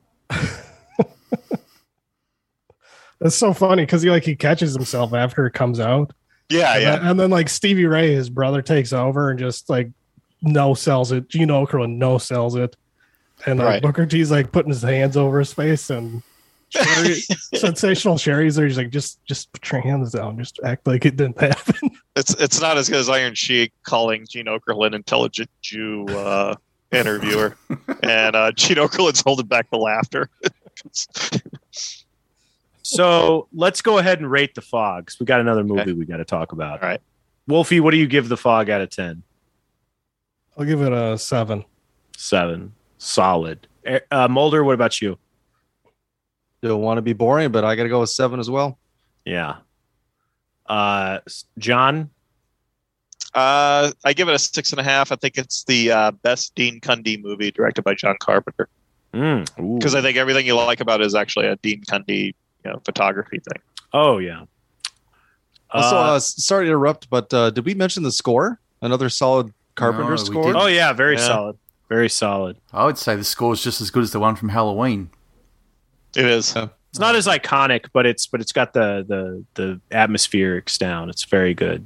Um, uh, Stu, what about you? Um, I'm going to give this an eight. I reckon it's fantastic. Eight. Ooh. Mhm. ooh. All right. I like how you you were just about to ask me, but then you cut yourself short. I thought, nah, Stuart's either uh, I'll keep him to last. He's either going to rage out or he's just Yeah. going to give a normal score. You never know. So Yeah. Yeah. You never know. He's a wild card, you know? Yeah. Uh, so I would give it a seven. I'm, I'm boring, but that's just how it goes. Um, yeah, I think it's, I think it's a solid, uh, Carpenter flick. Um, the next, uh, Jamie Lee Curtis horror film we're doing that came out the same year, 1980 is prom night directed by Paul Lynch, written by William Gray, uh, starring it's actually a Naked Gun movie. I don't know if you guys know this. would I that kept- be I kept- because I- it's got um oh uh, Leslie Nielsen? Leslie Nielsen. Mm. That scene where he's like they're they're having the prom and Leslie Nielsen's out on the dance floor. I'm sorry, but it's it's you know I'm like wait is this airplane? What's happening? But Hunter, he was the guy from Forbidden Planet. I I know, know. I know, but oh, Leslie Silent Nielsen. Adventure. Yeah. Sorry. Silent, yeah. Uh, Yeah, this no. this came out 16 days after Airplane in theaters. Oh, interesting. Both of them have a disco dancing scene. You know, That they do. Every movie had to have disco dancing, unless Yeah. it was Urban Cowboy. and e- every disco song in this movie has the exact same uh, bass line. And it's glorious. So yeah it's, shut it's up. it, it it never gets old so uh, this movie's about some kids who are playing a game in an abandoned school and they kill this little girl by accident and then they all uh, swear to uh, secrecy to never reveal uh, that like they're gonna like oh just make them think that she died some other way like we're not going to mention it to anybody and then flash forward they're all in high school and someone's calling saying ma- making obscene phone calls saying he's going to kill all of them and uh, it's prom night and a slasher is going to kill them all off and it's pretty obvious who the killer is i think from the get-go Ah, I disagree. I disagree. I, I thought it was i was like no, I- that's I- I- the killer I- yeah, right no. there yeah, don't say no names, but I, I actually got thrown a bit of a curveball, and I've seen this before, but not for many, many years. And I was sitting there thinking, yeah it's I been a know, long time for me I know who the killer is, so I'm waiting for that reveal at the end. I go and I watch the last, and I go, shit, oh, I forgot it was uh, that person. yeah I, I i figured it out like from the first scene That's was like, because oh. you're the arrow shelf, and you just Yeah, know that's it right. all. that's right that's right If you Well, had they, had, they, they did they did say they had the uh, the known sex offender who was arrested for the the initial murder. mm-hmm So and then then he got burned alive or some shit. I forget. that uh that that character is was known in the scooby-doo uh like kids scooby-doo cartoons as red herring Yes. Right, exactly. I'm going to say, but they even one have thing- like they even have like the dr loomis character who's psychoanalyzing him with the cops Th- this film, I, I messaged my brother last night while I was watching. I said, This film, for the film Wacko that I have spoken about countless times that I love, I said to my brother, This is the main story of Wacko with bits and pieces of other films you know, peppered in. But I said, Holy shit, Prom Night is the impetus for what Wacko's story is. It's unbelievable. So, um, When did Wacko come out? well, that's contentious. They say 82, they say 83, and I've seen 84. But I I, th- I think it was 83. From what I asked uh, filmmaker Gord- uh, Graydon Clark, who made it, he said it was 83. And I think he said in his book as well, which I've got, that it was uh, very early 83, shot in mid or late 82, from memory. But um, yeah, well after prom night.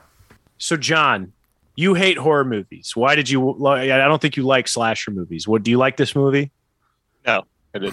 Because, but not, 'cause- not because it's a slasher movie, because it's Canadian. And I think it's Oh. an established scientific fact Canadians cannot make good movies. And uh, and I'm starting to re- revise my opinion on David Cronenberg, that I'm convinced Canadians have no clue how to make films. revised in that you like him or dislike him I, I honestly, I think I liked his stuff when I was a kid because it was like intelligent horror, but I didn't have a good radar for pretentiousness. Yeah, I, I gotta say, John, when I was in college, I loved David Cronenberg. I thought he was a genius. Yeah, Now I can't stand him. yeah. I, I, I he's unbearable these days. Like, I, I And, uh, think I'm like, oh my gosh, this is like faux intellectual crap. I don't know. Right. He has, he When I has was some a movies are fine, Well, but when I was a whatever. kid reading Fangoria, I wasn't like hating NPR or anything. You know, Like, years later, I hear Cronenberg give these, you know, these these uh, interviews where they kiss his ass on NPR and act like his movies mean a lot more than they really do. And I'm like, oh come on, he made a movie called Eastern Promises that has like a nude fight scene, and you're acting like there's a sexual aspect to it or something. No, it's just cool to see two naked guys fight with a knife because you're Yeah, like, they're oh just- my gosh, because it because it as a dude you're like, yeah, Yeah, yeah, exactly. Oh my god, he's gonna slice his balls. He's gonna slice a frag of beans. I'm Jesus. gonna, I'm, gonna, I'm gonna take that little snippet that you just said. It's cool to see two naked guys have a fight, and put way out of context. It's gonna be on the soundboard. Yeah, it will be. Well, I, I followed up by a dice remark or something. Yeah, Oh, he Are you needed the two- Are you money. together? Are you together? Oh, Neil and Bob. ow. Oh, oh man, But yeah, it's just it's uh it's really incompetent, and it's the funny thing is it's set in Ohio or like in a small town in Ohio or a suburb of Cleveland, but it's so inept because it's obviously Toronto, and they're trying to duplicate what they how they think Americans act or American police operate and stuff, and it's just clueless. It's and I mean honestly, they probably didn't know. It's not like they do a lot of research. They know they're making their movie for quick buck, Mm-hmm. you Hmm. know, at drive-ins and everything. And this was a very financially successful slasher movie because it was one of the first Halloween knockoffs, like right out of the gate. It was Yeah. being made the same But- time as Friday the Thirteenth. Do you know the, the interesting thing about this film though is it had had a budget of 1.5 million, but the fog only Yeah. had one million. Mm-hmm. Mm. Yet It's because Paul Lynch is Canadian and he's inept and he, he can't make a good-looking movie. Well, it's 1.5 Canadian. yeah, it's okay. true. You get that exchange rate. okay, That's Oh, right. yeah. It might have been a million then. So Mulder, do you hate Canadians like John? No, but uh, I do fucking hate the fact that everything set in Minnesota is filmed in Vancouver nowadays. oh, that's that's that's that's enraging. It's very annoying. That's a reason to hate Canada. It's okay. And, I mean, I also it's mostly due to our legislators. You know, in the '90s, everything was being filmed here, and then the odds hit nothing. And they tried this uh, called it snow bait, you know, tax rebate for film companies and whatnot. Yeah, yeah. It didn't get much traction. There's a couple things filmed here, but it's usually second unit stuff. Um, not much is really actually filmed. yeah here. when i anymore. worked in in film in tennessee like we had our little tax rebates but we couldn't compete with louisiana like w- you know they their rebates were so ridiculous that there there was just no contest and i remember there was a show called memphis beat with jason lee about a cop who moonlights as an elvis impersonator I've seen and it. we yeah. lost we, we we lost it to new orleans and i went uh, oh my gosh like But really New Orleans doesn't look like Memphis. i know and when you watch the show Nuts. dude and when you watch the show eventually they give up and they just have jason lee's character going down to new orleans to solve like some long like they, they have this plot arc where he has to be down there because they just They oh, did an arc on that show. yes God. yes but that show didn't last too long but they just came and did second unit in memphis and that was it Jeez. Just call I it New tried to- Orleans Speed. How tough is that? Come yeah on. because they wanted the elvis thing i don't know you Ugh. know. I tried to take it upon myself when I was in high school. Uh, we were visited by Governor Jesse Ventura for his radio show, Lunch with the Governor. And I asked him the hard hitting question because he had campaigned a little bit about uh, like saying things like, yeah, I'm going to get Arnold up here. He's going to film some more movies. You know, it's been only about five years since Jingle All the Way. We're going to get the band back together. And then so, you know, I asked him, you know, when are you going to get Arnold up here to, you know, generate some money, make some movies? Oh, they're all going up to Canada now because of the exchange rate. And that's basically and then and then he What started happened? screaming about the harp system he was like haven't you heard of the harp system painted in thermite, but uh, thermite the, paint uh, yeah, he, he he didn't say that Arnold was promising to do King Conan in Minnesota. Don't open that whole. Once I get once I get that script rewritten a little bit, polished a little bit. Should, should have promised Jingle all the way too. Yeah, Yeah. exactly. That would, that Yeah. would have gotten more traction. before they actually did it. before WWE produced one with Larry the Did they Cable do Guy. that? Oh God! I've never seen it. It was like a straight to DVD. couple years Who, back. who was that? It Ted DiBiase's son was trying to get. No, it a- was Larry. Larry the Cable Guy was Of the, course. Oh, the lead. he favored a tweet of mine a couple of days ago, so I got I got nothing negative to say That's about no, it. no, no, he- he- we like Larry the Cable Guy now. All you got to do is engage with us on Twitter if you're a celebrity. We Yeah, yeah, they're- yeah, yeah, we're like easy. uh, oh, Andrew WK still follows us. yeah, yeah, that's right. hey, some we're, we're reason. Larry the We're all Cable about Guy's party. based. What can you say? yeah, he is. I gotta say, Yes. Jesse, Jesse Ventura got the WWF to come back here after all the wrestlers started dying. Did he? Well, I guess Brian Pillman was the only that only one that died here by that point, but it was like two years between shows. Jeez. Wow, And do they then- really and then have Eddie- something against Minnesota? E- Eddie Guerrero came and died here uh, in 2005, and I, I think they they took a few years off after that too. Weird. Was it uh, Bret Hart's dad that died? Who am I thinking of? Oh, Owen Hart, he died in Kansas City. Okay, I was wondering where he died. They they dropped him from the ceiling with their cheap fucking replacement hook. Killed him. Yeah. He hit a turnbuckle, right? Yeah, he was rappelling from the ceiling and his fucking harness released when he was like 90 feet above the ring and he hit the turnbuckle. Ugh. I guess once Prince dies in your city, there's no point going to die there because you won't get any uh, sort of coverage. It's true. Yeah. What about what about uh, well, well, Scott, Soul Asy- Weiland, what- Scott Weiland died here after Prince, didn't he? No, like I said. Did he die no there? one cares. Was it before or after Prince? I can't remember. He definitely died here, but Yeah, he died before Prince. He died a few years before I Prince. I can't think. remember. you guys still have Soul Asylum and the replacements, right? So, guess you Well, still sure. got that going. Don't Are forget any of them Marcy's dead? playground. I th- oh I yeah, thought they Marcy died, too. Playground. Their career died. Is Morris Day still alive? Oh yeah, Okay. he uh, he had a concert at the uh, Minnesota Zoo. it's not. I know it sounds bad, but he really did, and it was I think summer 2019, and tickets were like minimum 150. Was Jerome is Jerome still with him? Not sure about that, Hmm. but it's Morris Gotta Day look and the into t- build is Morris Day and the time. Come on down, all ages show. Once in a while, Promo- they do promoted after by- at the Timberwolves. Promoted by David Duke. that concert sounds like. Oh man, that's not a good look. Seriously, playing at a zoo. It's no, but then again, it's no bad as Kiss playing on a boat surrounded by sharks in Australia. So Yeah, that's right. I saw a lot of videos of people going, "Wish the fucking sharks had gotten Gene," and on the other guys. So was it uh, Cheetah Chris and Fake Fraley? Just eat them all, kill them all. They would have gone out real rock and roll if that happened. They would be remembered as kind of a joke. So Well, they're still going to be remembered as kind of a joke. yeah, well, you know, Yeah. money Dead or grubbing, not. money grubbing, money grubbing, the most money grubbing band of all time. Yeah, for sure. They're Do- do you golden. remember when the Kiss Demon wrestled in WCW? Yeah, that was Mm-hmm. Mhm. a disaster. so bad. How did he not get sued?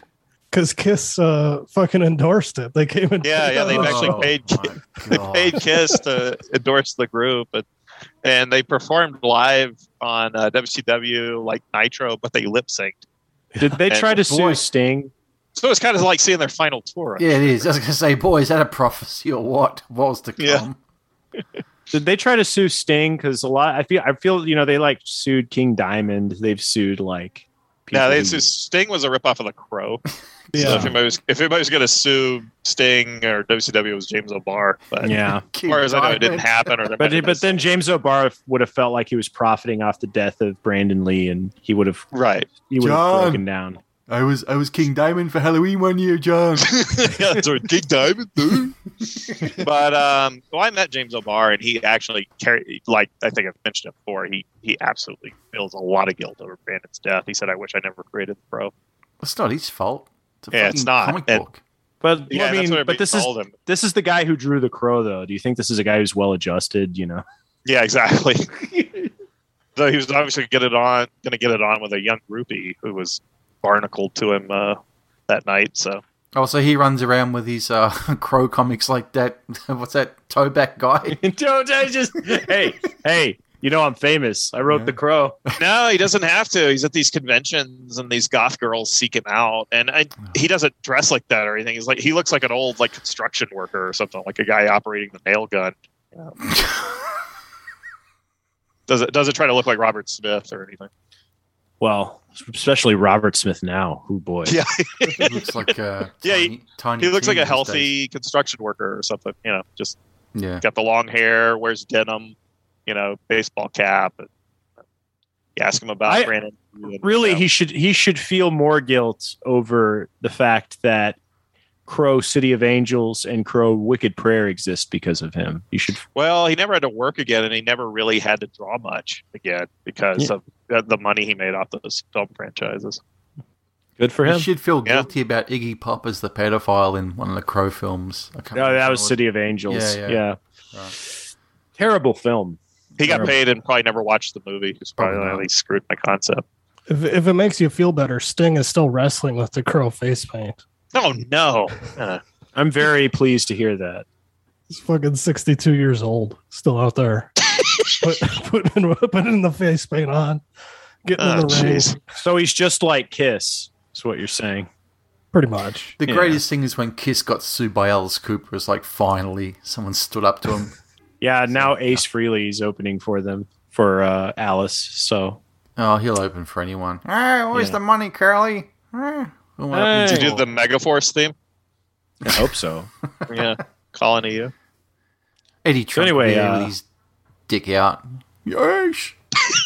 So Well, anyway, anyway, funny thing. Speaking of suing, the disco soundtrack to this was because they used disco songs during the film Mm. Mm-hmm. that they didn't get the license to, and of course, it would have went Oh. beyond the film's budget for the royalties. So they just did sound-alike songs, They and apparently did got sued. derivatives. On, I was listening Yeah. to one of 'em and I thought, ooh, that sounds a lot like uh, I forgot the name of the song at the moment, but uh, yeah, talk. I mean, You're talking a lot of- about uh, prom night by, by Yeah. Paul I was about to- Zaza I was- and Carl What do you mean? Zitterer. I was actually about to say we are talking about a movie called. I'm Prom not Night. talking about "I Was Made for Loving You," but uh, It, there's this movie, it, it, which is a disco song, so it does relate to prom night. Uh, Right. Disco, great disco soundtrack. another reason Yeah. for a tangent, right? it's Kiss. Let's Yeah, yeah, and- on another tangent. Enough tangents, guys. Uh, back to the movie. John, how many times have you bought the Bruce Lee movies? uh, don't even ask. I, mean, I I stopped counting. Okay, that's wrong. Okay, you know what? You won't answer me or Hunter. I understand that. Okay, but to our guest, that's just flat out rude. Not just a guest, a genuine fan of the show. Been listening since late 2011, early 2012 ish. Do Yeah, you, before do you, you want to came- count? Do you want to count dubs of Japanese releases from Laserdisc and then Hong Kong Laserdisc releases? Stu- Ugh. Stu- I Stuart, count this, every time you spent a red penny. Okay. Ugh. S- Stuart, this would be like us going on uh, Land of the Creeps and going, So, Greg, how many times you bought Halloween? Yeah, but the thing is, Greg, Greg would actually tell us. He wouldn't be like, "Don't ask that question, man." Don't He'd, answer he'd be that." like, Oh, man, you know, I got oh, this. oh, Wait, wait, wait, wait, wait, wait, wait. Before you answer that, before we go anywhere, I should say, I was on Greg's channel. He actually has a video of that from about four years ago of him with all his Halloween releases. I couldn't.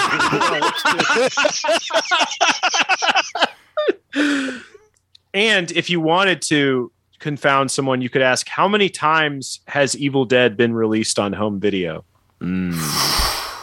On God. DVD alone. Not as many as Scarface.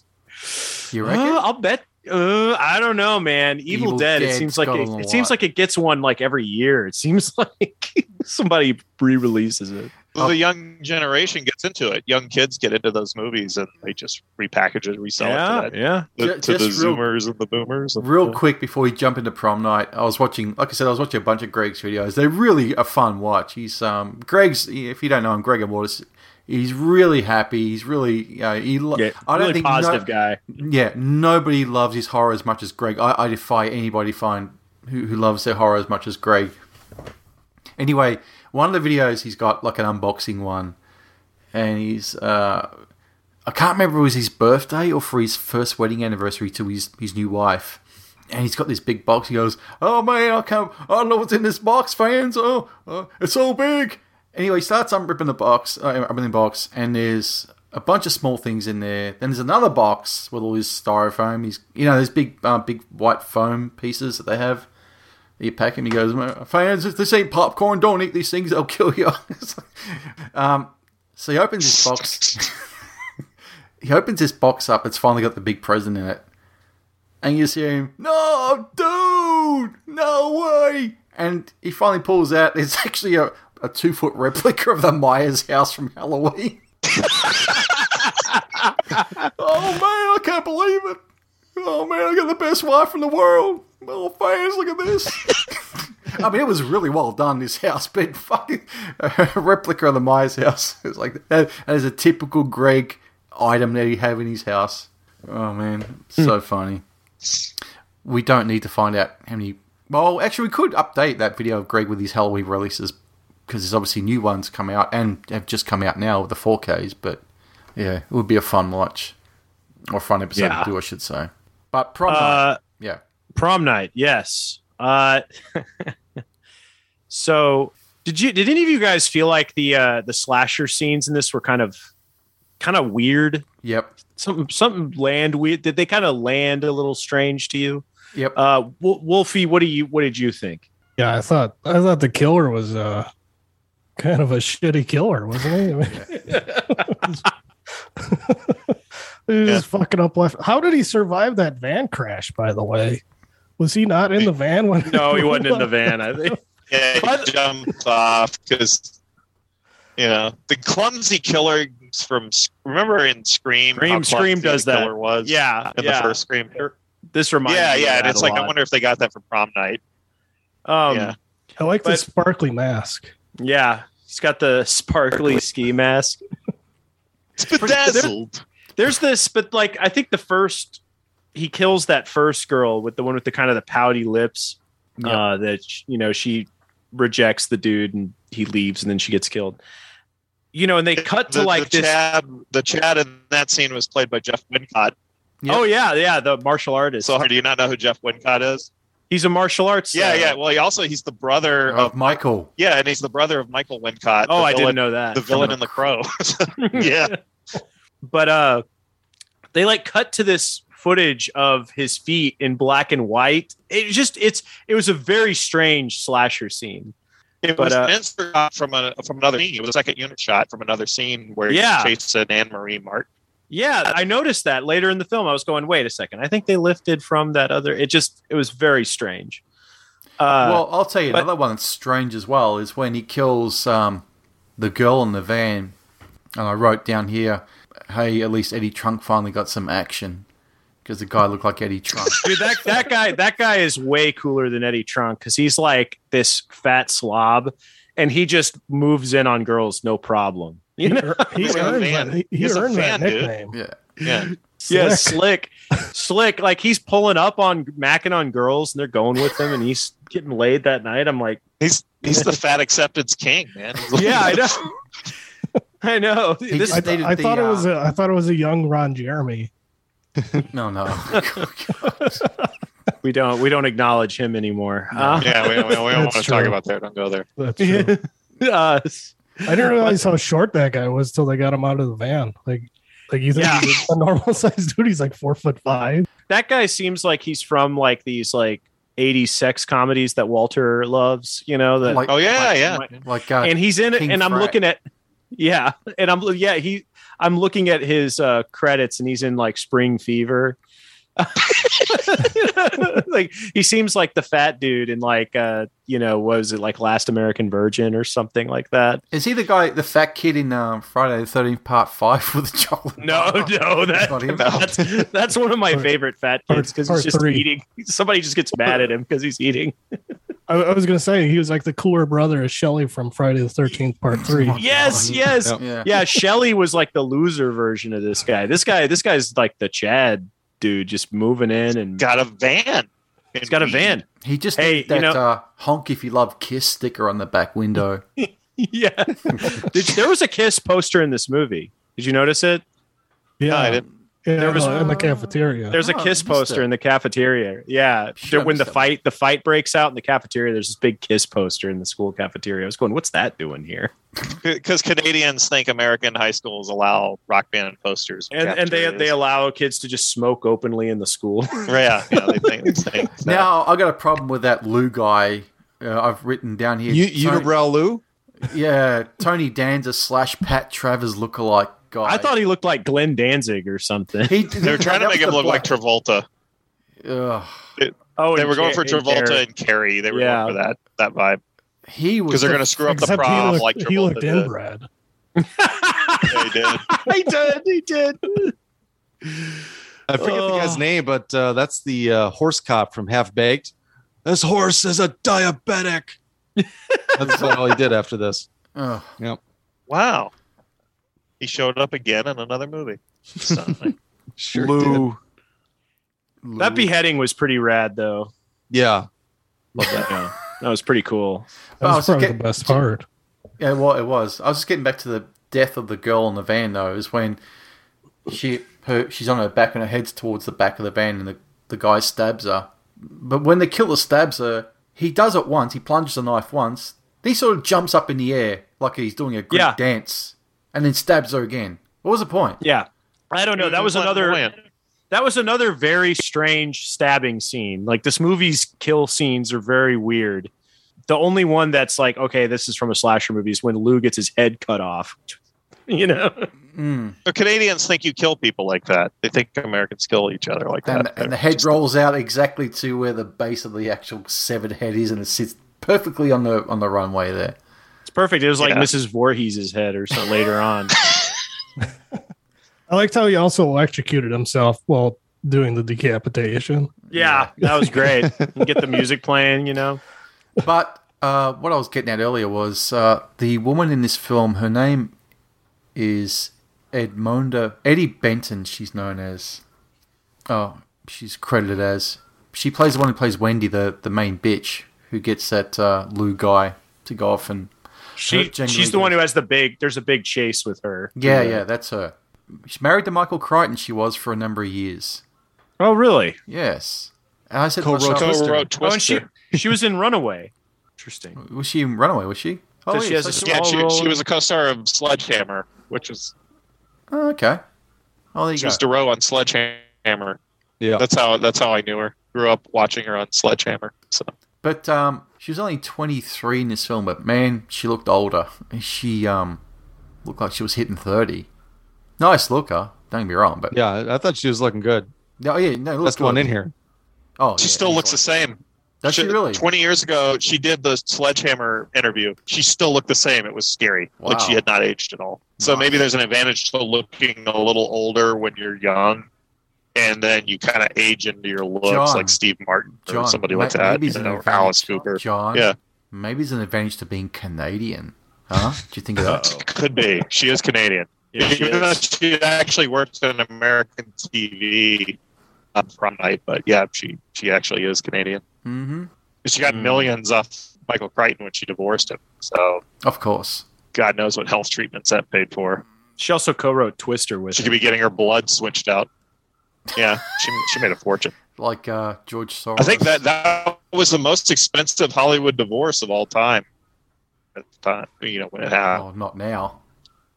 God, now Dr. Dre's fucked for like what is it? Yeah, couple million bucks a month or some shit like that. Three million bucks a Why, month. why do you think he had an aneurysm? Jesus Christ. He's doing the Super Bowl halftime. But yeah, this she, year uh, for some every reason. actor in this movie. Really? Yeah, Dr. Dre, Gotta be Snoop Dogg, and Eminem are doing that the I halftime didn't at know the that. Super Bowl. And Mary J. Blige again. They're gonna shoot each other at the end of it. because it's uh, it's in Los Angeles, but I don't know what song they're gonna play. Like, they're just gonna play the beat and then just like be there. I hope they played. gonna be a Pitch Black number drive-by. two. They'll just do. They can play "Bitches Ain't Shit" or something like that. They'll play the dozens or something.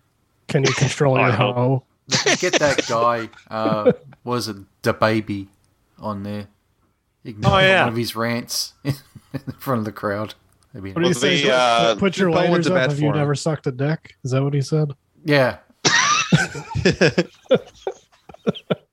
yeah, Chappelle spends about ten minutes defending him in his newest special. yeah, yeah. Really? Not making me want to li- to watch it. I just like to watch the controversy. No, it's actually good. I watched it. It's a good special. It's Is it? Yeah. Okay. It's It's pissed. not his best, but I really like it. Yeah, it's great. I'm surprised actually it's still on Netflix. I'm stunned it's still up there after all. It's the- getting free publicity. It's it's total free publicity. You can't you know you can't buy that type of attention. You No. mean even after the showrunner of Dear White People quit the Netflix, they, Yeah. they still didn't take Who's a, it who's a down. white trans person? Did you, see- did you see the picture of her? She's white. Yeah. Is the Oh deer yes, yeah, I saw that. It was quite frightening. Uh, Garrow said it looks like something out of my nightmares. Speaking of Garrow, did you see him in this movie? No. Uh, Yeah, he played Garrow played the uh, the the janitor at the school. like Garrow's hair is curly. He grows like an afro. It's like an Armenian afro. well, he just He- had he it could not cropped get- kind of short. you know. Yeah, he could not get his hair to lay down like that. Even he would tell you that. I think that guy's like in all the prom night movies because this Oh, yeah. launched a franchise of unrelated films. The second one was like a Carrie type movie. Yeah, it was a he Carrie was- ripoff. Hello, Yeah. Mary Lou, or something. yeah. Yeah. Yeah. I watched that out on uh, Shutter's uh, Joe Bob Briggs show. He presented Okay. it like a year ago or so. All right. Yeah, it was pretty enjoyable. It's very cheesy and very terrible, but Yeah, it's I remember not like this thinking- one at all. Yeah, yeah. Oh. It, it feels like it. It doesn't feel like part of the same series. I picked up this set of the four prom night films back in 2013, if I'm not mistaken. It was 6.99 for the four films in the collection. So uh, Yeah. Speaking of which, uh, John, I know you can speak to this more. So my DVD copy of this was horseshit. So I Yeah. had to I had to get a Blu-ray, and you know you go on Amazon, like none of those places have it. So I had to go to synapsefilms.com. Any of you guys have any Synapse Films like DVD Blu-rays? Yeah, yeah. I've got a bunch of their stuff. I used to have a few. I think Okay. I sold them. They sell a lot of porn. I see. what's Yeah, their, that's what's their That's their, like most of Moneymaker. what they have, what's their and website? they have uh uh I don't know, I think just Synapse Films. Check it out. But, Well, they uh, they would sell like some of the sleazier like uh exploitation movies from Sweden, like they call her One Eye, Yeah. or you know. I Yeah, saw they, they, have uh, like like forty some volumes of uh, Forty Second Street, just a bunch of skin flicks from the Deuce back in the day in the seventies. yeah, there's an audience for it. I think. They also I have put out known Triumph people of who the love that Will. stuff. Yes, I did. Put out Triumph of the Will. And Frankenhooker and Demons One and Two and Tenebrae. Yeah, I've got some of the the Italian slasher stuff they've put out. So like, I think Okay. I have I think I have their Maniac Cop. Did they put that out? I can't remember. Yeah, I Yep, think they, they did. did. Yep. And uh yeah, so they But John, you were uh, talking about the story behind why there's uh, no releases is more interesting than, than the movie. Well, yeah, the um, because this okay, it was it was made in Canada by a production company. It was sold in almost like a bidding war, I think, between Avco Embassy and Paramount for American distribution. And after it was a hit that summer, Avco Embassy got the rights to it because they promised to release it for theaters that Paramount did. So it was a huge hit that summer. Did really well, like 14 million, which was actually a good gross back then. And then NBC paid like almost 4 million for broadcast rights. And they aired it on TV the February of the following year. So it was a seven, like a seven month window between the theatrical release and the network television premiere, which was censored a bit. And uh, that had, I had never seen that happen when I was a kid. It was always like took two or three years for a movie that played in theaters to play on network television or you know a local UHF if it was a cheaper film. I'd never seen it before, and apparently it was a huge ratings hit for NBC, and they aired it like twice. And I think even used some of the disco songs in an episode of BJ and the Bear. I swear, I heard them in an episode of BJ and the Bear. So, uh, and then I guess when the video thing happened, it got like a few select releases, but then like my wife had it in her video collection. I was going to watch it, and I got her DVD out. And it was a platinum DVD release, and if you're an early disc collector, you remember Platinum would put out a lot of public domain stuff. And they actually got the rights to this from Alliance Atlantis, which is now the Canadian licensor of the film, and somehow got an American release license from from them. And uh, they used a tape master, like a VHS tape master on the DVD. So it's incredibly dark and washed out.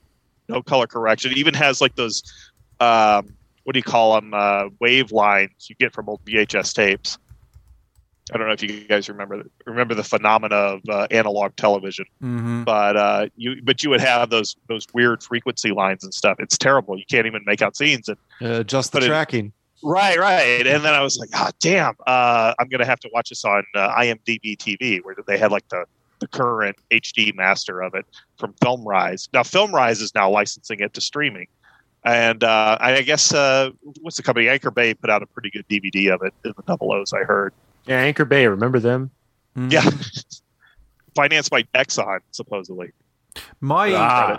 my release wasn't too bad, but it was um it was it was actually pretty good. I mean, I, I played it on the big screen in the theater, so it wasn't going to look sharp as, but it was it was decent enough. I don't know about the other prints of this film, um, particularly the Blu-ray, but man, it looked like there was Vaseline smeared all over the fucking lens at the Yeah, it's start. got a very soft look. yeah, Yeah, th- there's a lot of grain issues with certain scenes, like when you that that shot of the feet walking down the hallway, like has really bad grain every time you see it, and it, it's a- as if it was shot by a different second unit on different film stock Yep. or something. Yeah. which Yeah, is I mean, likely the- the case. Did anybody the Blu-ray I find- have did look did look great, but yeah, there were those scenes where you could tell it was just grainy and just looked like very different. Yeah, almost like they were shooting fill-ins after they. Jamie Lee Curtis had already went back to Los Angeles, and uh, it was like, okay, we still got to shoot scenes of the killer walking around, and, you know, staring at people from the bushes and stuff. she was stoned as hell on this film? I couldn't believe Yeah. it. Well, this is what's funny is I remember at the time she was always complaining that she was a scream queen, but then you read up about the production history. Her agent and she herself aggressively sought this role, and originally it was supposed to star Eve Plum in her role from the Brady Bunch. Brady Bunch, yeah, right. Yeah, she was supposed to have the. She was set to star in it. Jamie Lee Curtis expressed interest. Eve Plum was fired, and they brought in Jamie Lee Curtis because she was marketing herself as the scream queen. She was aggressively seeking out these roles that she was always bad mouthing a couple of years later. She Like, was oh, I finally striking got while out of the the- iron. Yeah, she Yeah. was striking while the iron was hot, and Of then course. you know, but you but you want to move on because you know at the end of the day, horror is kind of a dead end street. You know. Yeah. Um. So you know you want to go and do the trading places or whatever, but uh, but yeah, but then when it becomes fashionable, she circles back and does Halloween H two O and you know. Oh There yeah, was I always a- knew it was a classic. I knew we were making something special. Mm-hmm. Mhm. Yeah. Did not. There's an interview on the uh, Fog Blu-ray with her, and she's talking about how after Halloween, you know, it was a big success. She still wasn't really getting much work. I watched She was that. on a yeah, okay, yeah, she was on the Charlie uh, Charlie's Angels episode as a LPGA golfer, and Love Boat. and uh, yeah, Love Boat. She's like Love Boat with my mother. yeah, Like it was just the worst thing ever. And then she's in in the fog with her mother. yeah. But Carpenter, she said Carpenter's like, you know, I feel bad. I want you, I want you to get some work. And so he put her in the fog. And then, yeah, after that, she started, you know, she did prom night. And then um, she talked about how Road Games, I've never seen Road Games. Have you seen it, Stu? no, no, Aussie I, I film. know of it with Stacey Keach. Because she was saying it was like uh, same kind of tax uh, shelter as like the Canadians. Mm. So you had to hire, you could hire like two Americans in uh, Australia. And Yep. she took the job of some Aussie actress and they still had to pay her, but um, like the whole crew hated her at least for at least the first bit of it. Welcome to Australia, Jamie Lee. They took her jibs. Yeah. Yeah, but she was like a terror train, and um, she did a lot of TV work. And she, I remember she was on Buck Rogers. She played Dorothy Stratton and uh, the TV movie version of the Dorothy Stratton story. Very bad casting, by the way. Was she in the Yeah. uh, No. No. Rogers no, no. episode with Gary Coleman as the Galactic Warlord or whatever it was? She's in one of them. I, I seem to recall she was like in a Buck Rogers or something. Like they were getting any any of the hot actresses at the time did a guest spot on Buck Rogers. I can't get over that picture of Gary Coleman lying in his deathbed. that wife taking the selfie with him. That was just heinous. I never saw that. Oh my probably a god. good thing. It's too Have depressing. you seen it? No, I haven't seen it. He's like he's on his hospital bed with tubes and shit sticking out of him. Ugh, it's and his, terrible. and his wife's taking like a selfie with him.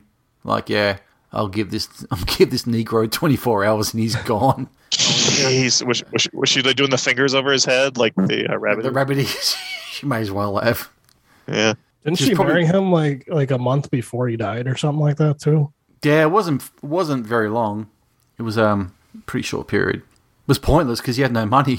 his parents stole it all. Yeah. So I don't know what the hell Yeah, she it was was- thinking. It was a it was a short period, right? Because Yeah, it's um, it was Gary a- Coleman. Very, yeah, it was like a four foot long period. four foot high, I should say. Oh my gosh. Yeah. You could call it a midget marriage, I guess, in all honesty. He was so happy to get married, he felt five feet tall. Yep. Or at least four and a half. yeah. He was the uh, biggest man in the world. felt Oh on top my of the gosh. world until he was on top of the stairs and he felt like shit afterwards. oh my god. What a s- what a sad tale. Poor Gary Coleman. This is what prom night needed was Gary Coleman in it. Yeah. They could have named He was it in Dirty Work with Norm MacDonald. yeah, but I'm talking about back in the day. Then it was all those films like The Kid from Left Field, The Kid with the 200 IQ, Jimmy the Kid. They could have gone The Kid Who Went to the Prom and Survived. They could have named it that, or got killed, whatever. Well, the killer, uh, the killings are not. They're very specific to certain kids. Like they're not. It's he's not just trying to kill anybody and everybody. You know, it's it's it's a revenge picture. Okay, so why did he go for Eddie Trunk? Uh, well, he happened to be with that girl Is So a witness. guilt by Oh, who was association. part of the group. So so if you were a bystander, you were going to die. But you know, as Um, the funny you thing is, there's no stalking scenes of a certain uh, actress in this film, which uh, automatically gives away. who the That's killer that's is. another thing that gave it away was I was like, she's not she's not a target, you know. Yeah. So Hmm. And the whole the whole long scene with Anne Marie Martin was almost like a way to hide it, to make it look like that's Jamie Lee Curtis in the trailers or something, because they have her running around and everything. And when you cut the trailers, you make it, you're gonna say Jamie Lee Curtis, and it'll cut to a scene of her screaming or crying, and you can act like this is your typical because all she does is disco dance in the film. yeah, Not- there's not very she has a good very either. long disco scene. Hmm. She- It looked like she worked on the movie for like a week and Mhm. probably got paid big time and went back to L.A. and then they they made the typical in out Canadian film. Apologies to our no listeners in Canada. or one. We got we got a couple of Canadian listeners who don't live in Canada anymore, so.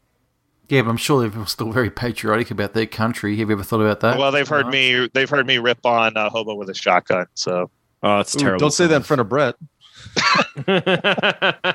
Horrible movie. uh, God. Wolfie, you like Hobo with the shotgun? I do. I do Defend like it. it. Defend it. yeah, you have to defend it now. Do I have to? I mean, what, what is there to defend? There's nothing to defend. It's, it's a terrible film. Like, I can see why people wouldn't like it. Yeah. Yeah, yeah. See it in a big theater in 35 millimeter with those colors bleeding your eyes. God. It was torture.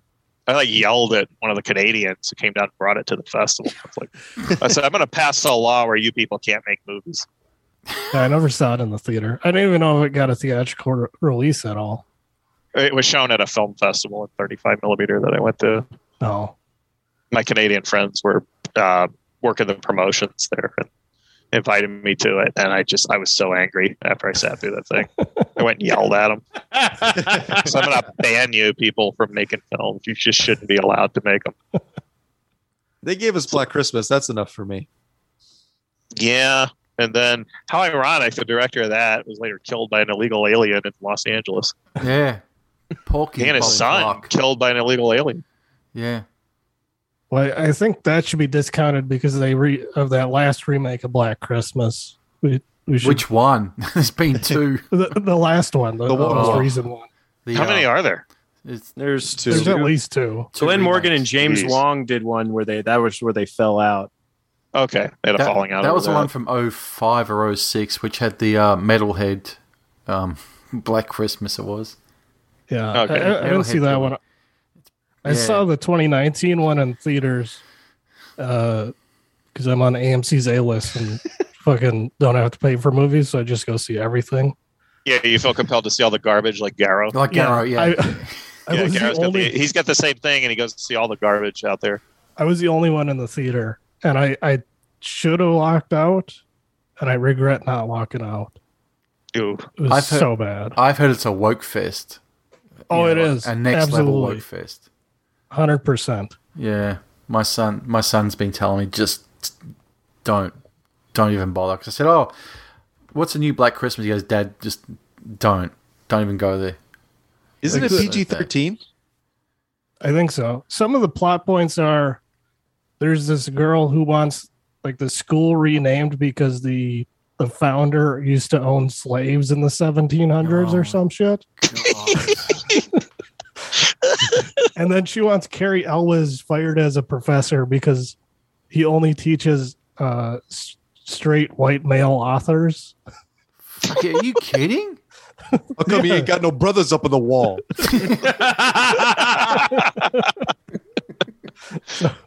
So uh, any anything you've heard about it being super woke is hundred percent accurate. So the professor, like Carrie Elwes' character, did like put up a picture of iceberg slim and say, "There, you happy now?" Hmm. Well, they wanted Speaking of- more. they wanted more women of color uh, represented. Oh, I see. you Right. know. They didn't learn Speaking from of Giancarlo Esposito, he told everyone to uh, that's not vaccinated to go sequester themselves on a on an island. Jesus Christ. Because uh, Jeez. Better Call Saul's been out of the limelight for a while, and he I don't know. I guess he needs attention. yeah, he Well, did. Oh, he's, They all- he's, he's, he's doing the press tour right now for Far Cry 6 because he's starring in that. That's right. Because he's not even in any Spike Lee movies anymore, is he? No, I, he he was in Spike stuff in the 80s. Yeah, but I mean, he, He was- wasn't in Defy Bloods, right? No, didn't- never I saw don't. Think, I, I don't think so. Um, I know he was in Stephen King's Maximum Overdrive. he was in that. Uh, Forgot about Yeah, that. he We was- he covered was that the- movie. He was the dude who gets killed by the pinball machines. Okay, yep. Yep. Yeah, that was him. oh, okay. And Harley Davidson and the Marlboro Man. Don't forget that. That's right. Yeah. No, I don't see. Yeah, that's right. I don't see any recent Spike movies in his filmography. Uh, what was the last thing he did with him? Spike Lee's a dickhead anyway. Who cares? Maybe he can't stand him. He, I think it looks like Malcolm X was the last thing he was in from. Him. Oh yeah, they had a falling out. yeah. When's Garrow going to do a knockoff of that about Sean King and the Talcomex? Oh man. They should get uh, Garrow to do Tales from the Hood, uh, new version of that. He could write that for Sean King. Oh man. That's funny when I sent you guys that link for that uh, Trayvon Martin documentary. Gary goes, "I've already seen it." I was like, "Yeah, of course you have." Made by our friend uh, Joel Gilbert, who gave us the uh, the Beatles documentary that we watched, the Paul McCartney one. Oh yeah, we reviewed that. Yeah, Jeez. Paul McCartney really is dead. He's he's that one and his Elvis one is really good. The Elvis one we got to do one day. Honestly, it's Oh um, no. it, no, it's it's really good. It's uh, it's about him. He gets a whole bunch of documents sent to him at his office, and it's all you know, a lot of it's all blacked out, uh, redacted stuff. And they manage to get the black paint or the black stuff off, and they find out that about uh, they get Elvis's address. So he goes to Elvis's house, and it's a guy who sounds like Elvis a lot, but he's in silhouette as an older course. Elvis. Yeah, of course. This must be more fun to do than edit the Breitbart page, which I think is Joe Gilbert's day job or something. Yeah. It's good, but then it just goes into like a massive rant about Obama at the end. So Oh my god. It's got all these no Obama stickers on the back of Elvis's car in the front yard. So, do we want to go ahead and rate prom night? I guess we're done with Dunzo with prom night. Anything else inept about it? I don't. I don't think so. Uh, I don't know. Uh, I think we've covered it. I, I just want to ask, why was Leslie Nielsen in this film besides being a name? He added nothing. Uh, did he? Even yeah, he wasn't. speak? It. He was. I he does. He, I did like the bit where he's like, "You're accusing me of playing favorites." Well, you're right. Yeah, Well, I, I can I can explain that. Leslie Nielsen is Canadian, and the tax shelters part of the deal was you had to have a certain amount of Canadian content, which means you had to have Canadian lead actors, and so Leslie Nielsen fit the fit the bill for that. I think he's actually billed above Jamie Lee Curtis. he is. He, w- Yeah. he was. Yeah. Well, he's been. um, around long yeah, enough, he's so not. you He's not in imagine it so. much. No, right but but you have that canadian name you always have to have that one like they'd have an american star and then they'd have um, uh, who the hell's that canadian actress helen somebody it's not helen hunt but there's another helen that's um, she's so obvious and prevalent in canadian films that uh, when sctv did a spoof of canadian tax shelter productions they had catherine o'hara playing her like it's uh, you know co-starring i'll have to figure out the name later but like Paul Lynch directed a lot of these films. Like his whole career is just a bunch of Canadian tax shelter productions. Um, Cla- Class of 1984 was a Canadian tax shelter, and that's a good film. Yeah, but that's an American director. Oh, okay. mm, there we go. Yeah, that American talent behind the cameras. But they just hired like Michael J. Fox was part of the Canadian actors for the Canadian content. Yeah, that was the thing about Louisiana's tax incentives is they didn't have any of that. They would just they would just hand you a big check for everything. Like they didn't care if you hired local or not.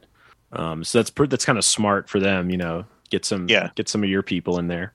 Well, when you de- when you're dealing with another country, okay, the Canadian actress I couldn't think of, Helen Shaver is her name, and she's like in all these Canadian tax shelter productions. It's pretty funny filmography. It's like back in the eighties, you'd have Brian Brown and all these all these Yeah. Australian ones. Yeah, you think why?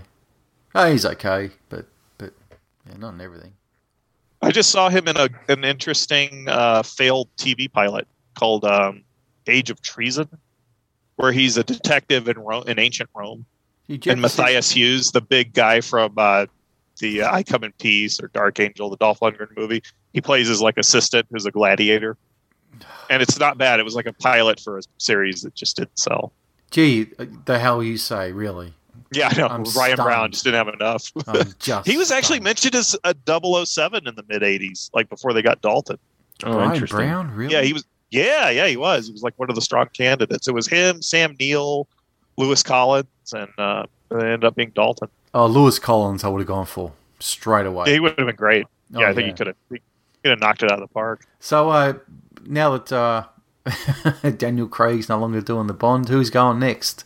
Clive Owen, man, he's gonna get his chance. Yeah, he's he's too old. Uh, I would say it's uh, going to be some guy who's on British TV right now, who uh, Wait, some young guy. Idris I hope Elba. it's someone unknown. Idris Elba. Oh, Idris, they're, they're not going to do Idris Elba. In fact, I saw an article today. Idris said uh, he's not doing it. He's too said it- freaking old. Read the yeah, article, yeah, he's, but that he's was, like, the older than headline. Dan, he's older than Daniel Craig. You know, like it's Yeah. laughable. Yeah, they're right Yeah, about and- the same age. no, I think I think Idris Elba is unimaginative fans memeing. You know, Yeah. um, I don't. I, I think I'm hoping they go with an unknown somebody that we. He has haven't more heard of. muscles than Craig too, which I mean, I, I thought Craig turned out to be a you know pretty good Bond, but it always bothered me how jacked he was, and even that he was blonde, that was enough to bother me. Mhm, Mm-hmm. the old, James uh, Blonde. James Blonde, yeah. That They were crying about when Casino Royale come out. Who cares? Blonde. Roger Moore was blonde though. Mm, Mm, Not as blonde as Craig. yeah, not No, as no. good. Not Um, close. I mean, Also- not enough to like make a difference. It didn't bother me that much. It was just like, you know, a lot of little things. But I mean, he he turned out to be a pretty good Bond. I mean, I like him, but not my favorite Bond, but decent. They needed new writers. I think that's always been the problem. They Yeah, needed to Wade fire and that Purvis Purvis, away. Yeah, They've been on it forever. Like yeah, it's time to get new writers and you know I'm really- find some. I'm really surprised that uh, Phoebe Waller-Bridge didn't uh, woke up the new script. Maybe she uh, wrote a lot of stuff that they junked. Figured it wasn't. Gonna I think work. I think Oh, would- she's she's on there to check a box. I think. right, so they wouldn't get attacked. Yeah. Well, if it, with a two-hour and forty-three-minute runtime, I don't think they junked anything. That's just insane. Uh, that is that is gratuitous at running time. I Yeah, just- it's too long for a Bond can't, film. I can't. Uh, I just can't justify a time like that for a Bond film. no. Yeah, Two hours. David that's it. Leans, 007. and I, I don't mind long movies, but it did feel like they tried to put too much into this one. It's even Yeah. like the villain, Rami Malek's not even in it that much. No. He could have been a good villain, but he didn't. He just doesn't have much to do. Freddie Mercury is the villain, really. Yeah, he has kind of a Peter Lorre esque quality that could work, but uh, they they just I don't think they used him well. Just like they didn't use Christoph Waltz well in uh, Spectre. I can't get past uh, Rami Malek's role on that Michael Rappaport sitcom where he came out as gay. Like that's the only thing I ever think of when I see Ra- Rami Malek. Oh, He's like the awkward neighbor. oh what's really? the name of that show? Uh, I want to say the War at Home. I actually tweeted a, a YouTube link to it this morning to the to the actual scene. Like, like Michael Rappaport, like, like uh, his son is like, oh, me and Kenny are going on a double date, but we don't know which girl we're gonna, you know, take. And uh, Michael Rappaport's like, Kenny's gay. He's not gonna take any girls. And then like, like Kenny was still in the closet, and he's like, how do you know I'm, if you're gay? And uh Rappaport's like, what? like, I didn't mean like I was just making jokes, like whatever. Wasn't he the one And, who Uh, like was he- when it stalking? comes out, He was stalking some woman, some actress for years. Michael Rappaport. wouldn't Um, surprise me. Trying to get a job, maybe. No, no, some some actress. He was just stalking her for ages. I can't remember who it was. Michael Rappaport, huh? I always figured people wondered why he was in the business in the first place because uh, his performance in Zebrahead is legendary, like bad. Like people thought, like whose uncle of his is at the studio. I always think it's funny that they had him play a neo-Nazi in Higher Learning. Oh. uh, harassing ex-girlfriend Lily Taylor. That's who it was. Okay, okay, Yeah. yeah, that makes sense.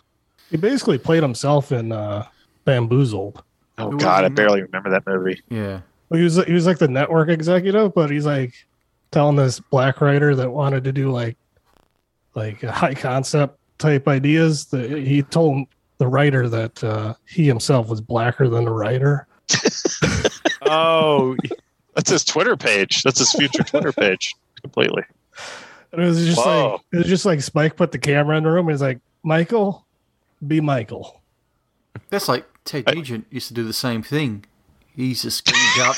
yeah, He screamed yeah, out. he did. Him and his black brothers. Yeah, me and my black brothers. Yeah, rock this. This is soul music, baby. Yeah. Let's play some of that Motown. Yeah, shit. but uh no, no Rappaport, like I remember that movie Kiss of Death when Nicolas Cage killed him. I thought it was like the best scene in the whole movie. like Nicolas Cage is playing like a House of Pain song and then they then they start like beating him to death. And uh that it's it's like the one popcorn moment in the whole film because the rest of it's just, you know, David Caruso acting sullen. Have you guys seen the um, the thing going around at the moment about the Halloween Five 4K release out by Sharp Factory No. No. about the front cover? Everyone's calling it the Nicolas Cage cover because the because the actual mask that they've they've drawn on the cover of that Halloween Five slipcase it looks like Nicolas Cage bad. I mean, real bad. I'll uh, see if I can snag a pic and send it to you. Shout guys. have never been very good at artwork. No, no. Yeah, I'm looking at it right now. Uh, yeah, Yeah, it looks like ah, yeah, whatever. It looks like Nick Cage, sure. Um, Well, they hire a fan artist. yeah, Pretty that's often, so. yeah. Usually, it's these people who do terrible mock-up posters for like the Alamo or you know indie theaters. Yeah, Yeah. I usually flip my uh, Blu-ray uh, yeah. uh, cover art to the theatrical posters. Same, same here. Same. Same, here. Yeah, You have to. It's it's just too miserable. there is not one I don't think I've bought with a reversible cover art either from them or Arrow, where I've kept the newly commissioned one. They just they don't grab me Yeah. at all. That's right. Give me that Yeah. original shit any day. Okay, let's rate prom night. Uh, Wolfie, what do you give it out of ten? Uh, four. Four. Oof. Oof. Okay. Mulder, what about you? I'm gonna give it a six point five, and I'll tell you why. Okay. Um, I like the first kill. It's kind of really close up, and it doesn't show it, but like the audio's cranked. You kind of hear the knife, and um, it, which is also weird because there isn't a murder until after an hour into this movie. yeah, it takes a long time. It's it's Oh, kind of a yeah. teen comedy up until It's that like point. an hour and one minute into the film, basically until the first murder. Which There- there's a murder in the first five minutes. yeah, well, I mean, oh yeah, yeah. Well, yeah, hey, you know, hey, a, now, now, a slasher style one. Yeah. it's a, it's an accident. They're kids. I tell you But what, yeah, tho- murder. those kids, those kids take that ki- the killer's coming game really serious. They do. They do. yeah, But uh, yeah, I guess uh, the slasher murder, the first one is over an hour in, which I'll concede is not good for a 92 minute horror movie. But I also, I mean, I also concede that I'm a big 80s fan, and maybe I just like watching teens get murdered with a disco soundtrack. But it's pretty, uh, it's very enjoyable to me.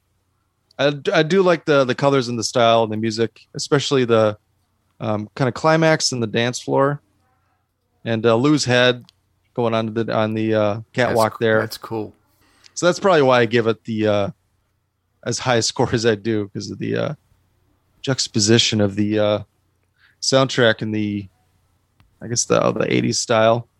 Mm. It isn't too over the top. The the the head is the only kind of gore you really see throughout the whole film.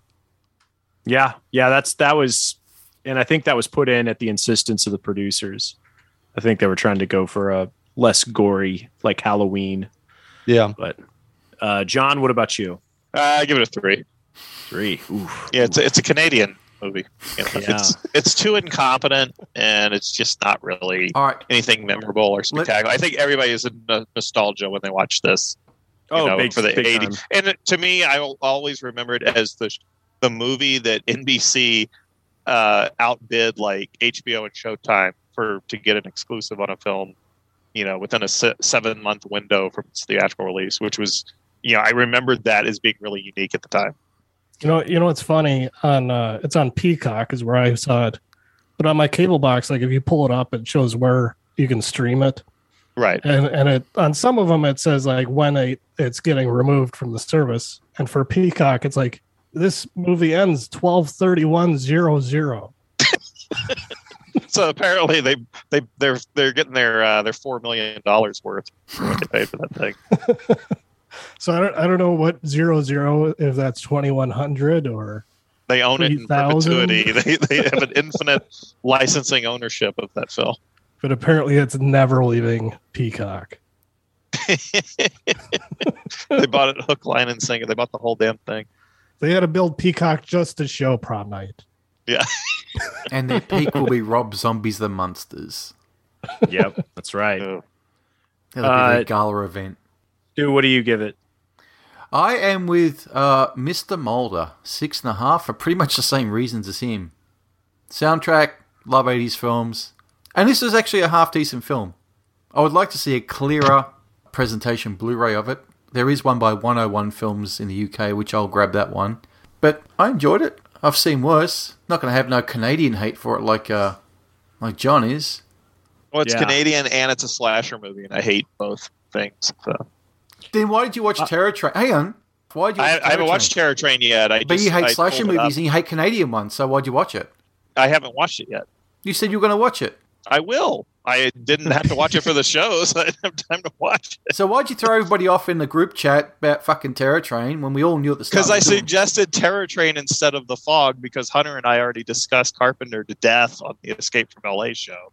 So that was why it was the gonna be rest the, other- alternative. the three of us weren't there, so I did. I didn't want to talk about like Terror Train and Prom. Night. I was like, those are both the same thing in my brain. Like I Right, because they're both Canadian tax shelter productions. But uh, Terror Train has a better rep as the better film. So, you know. Yeah, uh, they both they both feel the same to me. I give it a five out of ten. Um, it's pretty middle of the road for me as far as slashers go. It has some fun characters, some fun moments, but yeah, I would leave it at that. So Mulder and Wolfie, where can we find your show? Watch this movie. What can what what give give your plugs in? Well, it's available pretty much anywhere podcasts are available Apple Podcasts, Stitcher, Spotify, all the usual suspects. We're on Twitter at watch this underscore movie. Couldn't get watch this movie, just had to, get, had to throw the underscore in there. And then uh, Brett's at positively wolf one. So that's on Twitter. Wolfie, where can what what- what else do you have to plug? I know you have another podcast. Uh, Positively Wolfie podcast everywhere that uh, podcasts are found, just like uh, WTM. Although I have not done that podcast since July, and uh, I'm not sure if I'll be starting that up anytime soon. Um, so, but we I, I did 47 episodes of that. Each episode we go over three articles that sound fake, but they're not.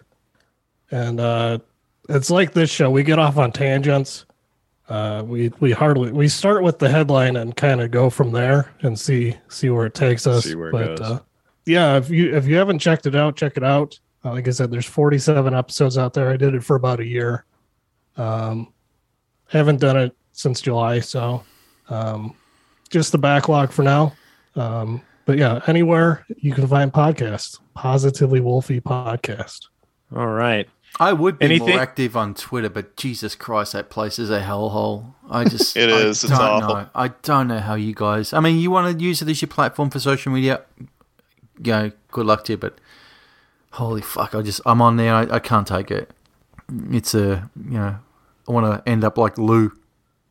I feel like just having yeah a, a Lou moment. Gab and Miwi just didn't take off like we hoped.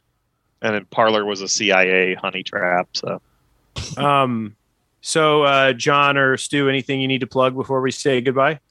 I can say that by the time this is released, my uh, appearance on the Then Is Now podcast reviewing Kung Fu Zombie should be available. I'll have a link info available when that happens. I'll link it on the group, but We the usual spots. Excellent. Would that other guy you guys just had on approve? Oh, uh, one? who's that? The angry email man. What was his name? Yeah. Frank Blackman. oh yeah, yeah, maybe. I don't know. might. He might. Uh, Don't have me break kayfabe on that. So Is he, is he related to Steve Blackman? Yes. yeah. The, the lethal weapon, Steve Blackman? Uh, before we leave, uh, Stu, I got a bone to pick with you. Uh-oh. So you take like what six months off the show, and you s- for good stand reason. idly. I had by. housework, sir, to do. But okay, I yeah. know, but Uh. you stand idly by as Hunter and John sully the good name of Mm-hmm. Mel Gibson to say that Lethal Weapon sucks, Yeah. and you just you don't defend him at all. You don't come back on the show and say there's going to be some changes around here. No, because it, if it sucks, it sucks. I, I, I What? I, I, I, You don't, agree? I don't drape my flag around me and say, well, because uh, I No. thought you still liked Lethal Weapon. uh, it just hasn't aged very well for me. It's just. I think I since since I saw Loaded Weapon, I thought, you know what, Lethal Weapon's really not that good. I enjoy the National Lampoon film more than I do Lethal Weapon. I do I do love Loaded Weapon One. That that is is a hilarious. very It's a great movie. but Great um, opening scene. yeah, and they just got progressively worse. I mean, three is the worst of the lot by an absolute Yeah, country me too. mile. I agree. Shocking. Yeah, no, I'm not going to defend Mel at all. He makes crap. I'm not going to defend Bird on a Wire because it's garbage. I'm not going to defend, um, you know, Boy Without a Face or whatever that fucking movie's called. Man without a face. Yeah, I'm not going to Mm-hmm. defend that because it's no, About uh, Forever Young. nah. I'm not gonna watch that. Care about that. No. Uh, Forever Young's not good. So But if we fucking- at- attacked an Australian production like Tim, where Mel Gibson plays a, a uh, special needs guy, we might have been in trouble. no, Tim's actually a good Gallipoli film. or something.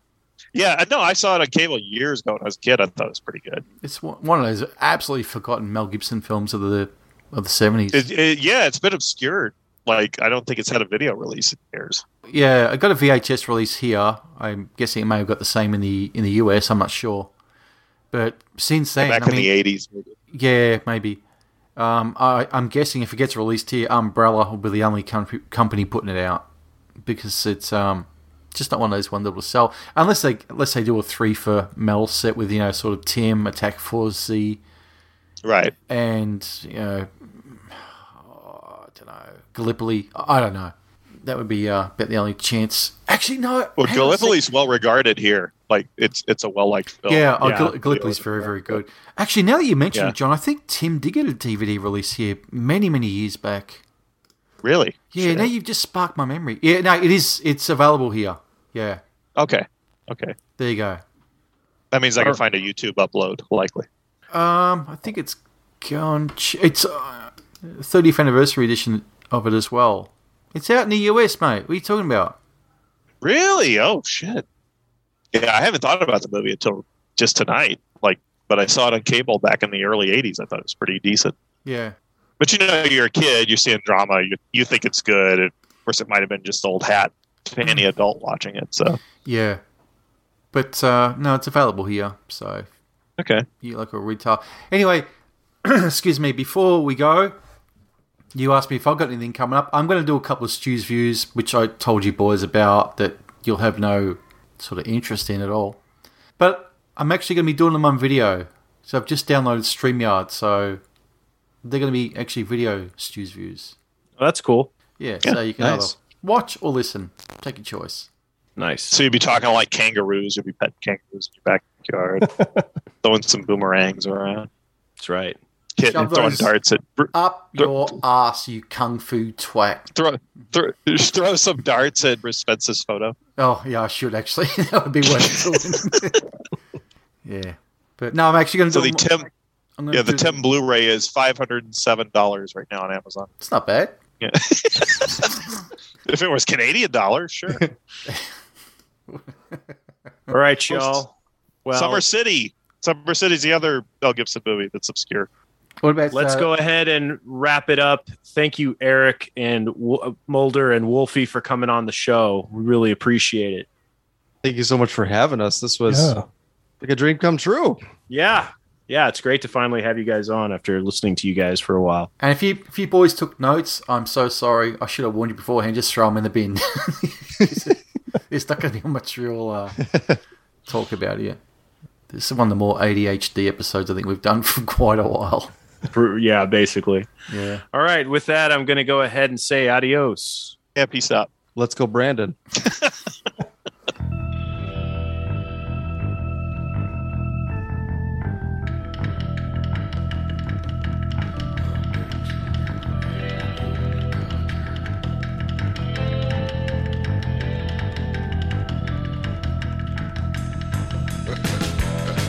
Thank you for listening to the Midnight Movie Cowboys. For more information, go to www.midnightmoviecowboys.com. For feedback, comments, or show suggestions, go to midnightmoviecowboys at gmail.com. Like what you hear? Head on over to iTunes and leave us a review. Hear us on Stitcher Radio. Head over to stitcher.com and download the app. Want to help the show out? Head on over to www.midnightmoviecowboys.com and hit the PayPal donate. We appreciate all donations of any denomination. Find us on Twitter at MMCowboys. Like us on Facebook. Head over to facebook.com, type in Midnight Movie Cowboys. Hit the like button over there. Want to friend us personally on Facebook or follow us on Twitter? Go to www.midnightmoviecowboys.com and find the links from there on the right hand side. Thanks for listening. See you all next week.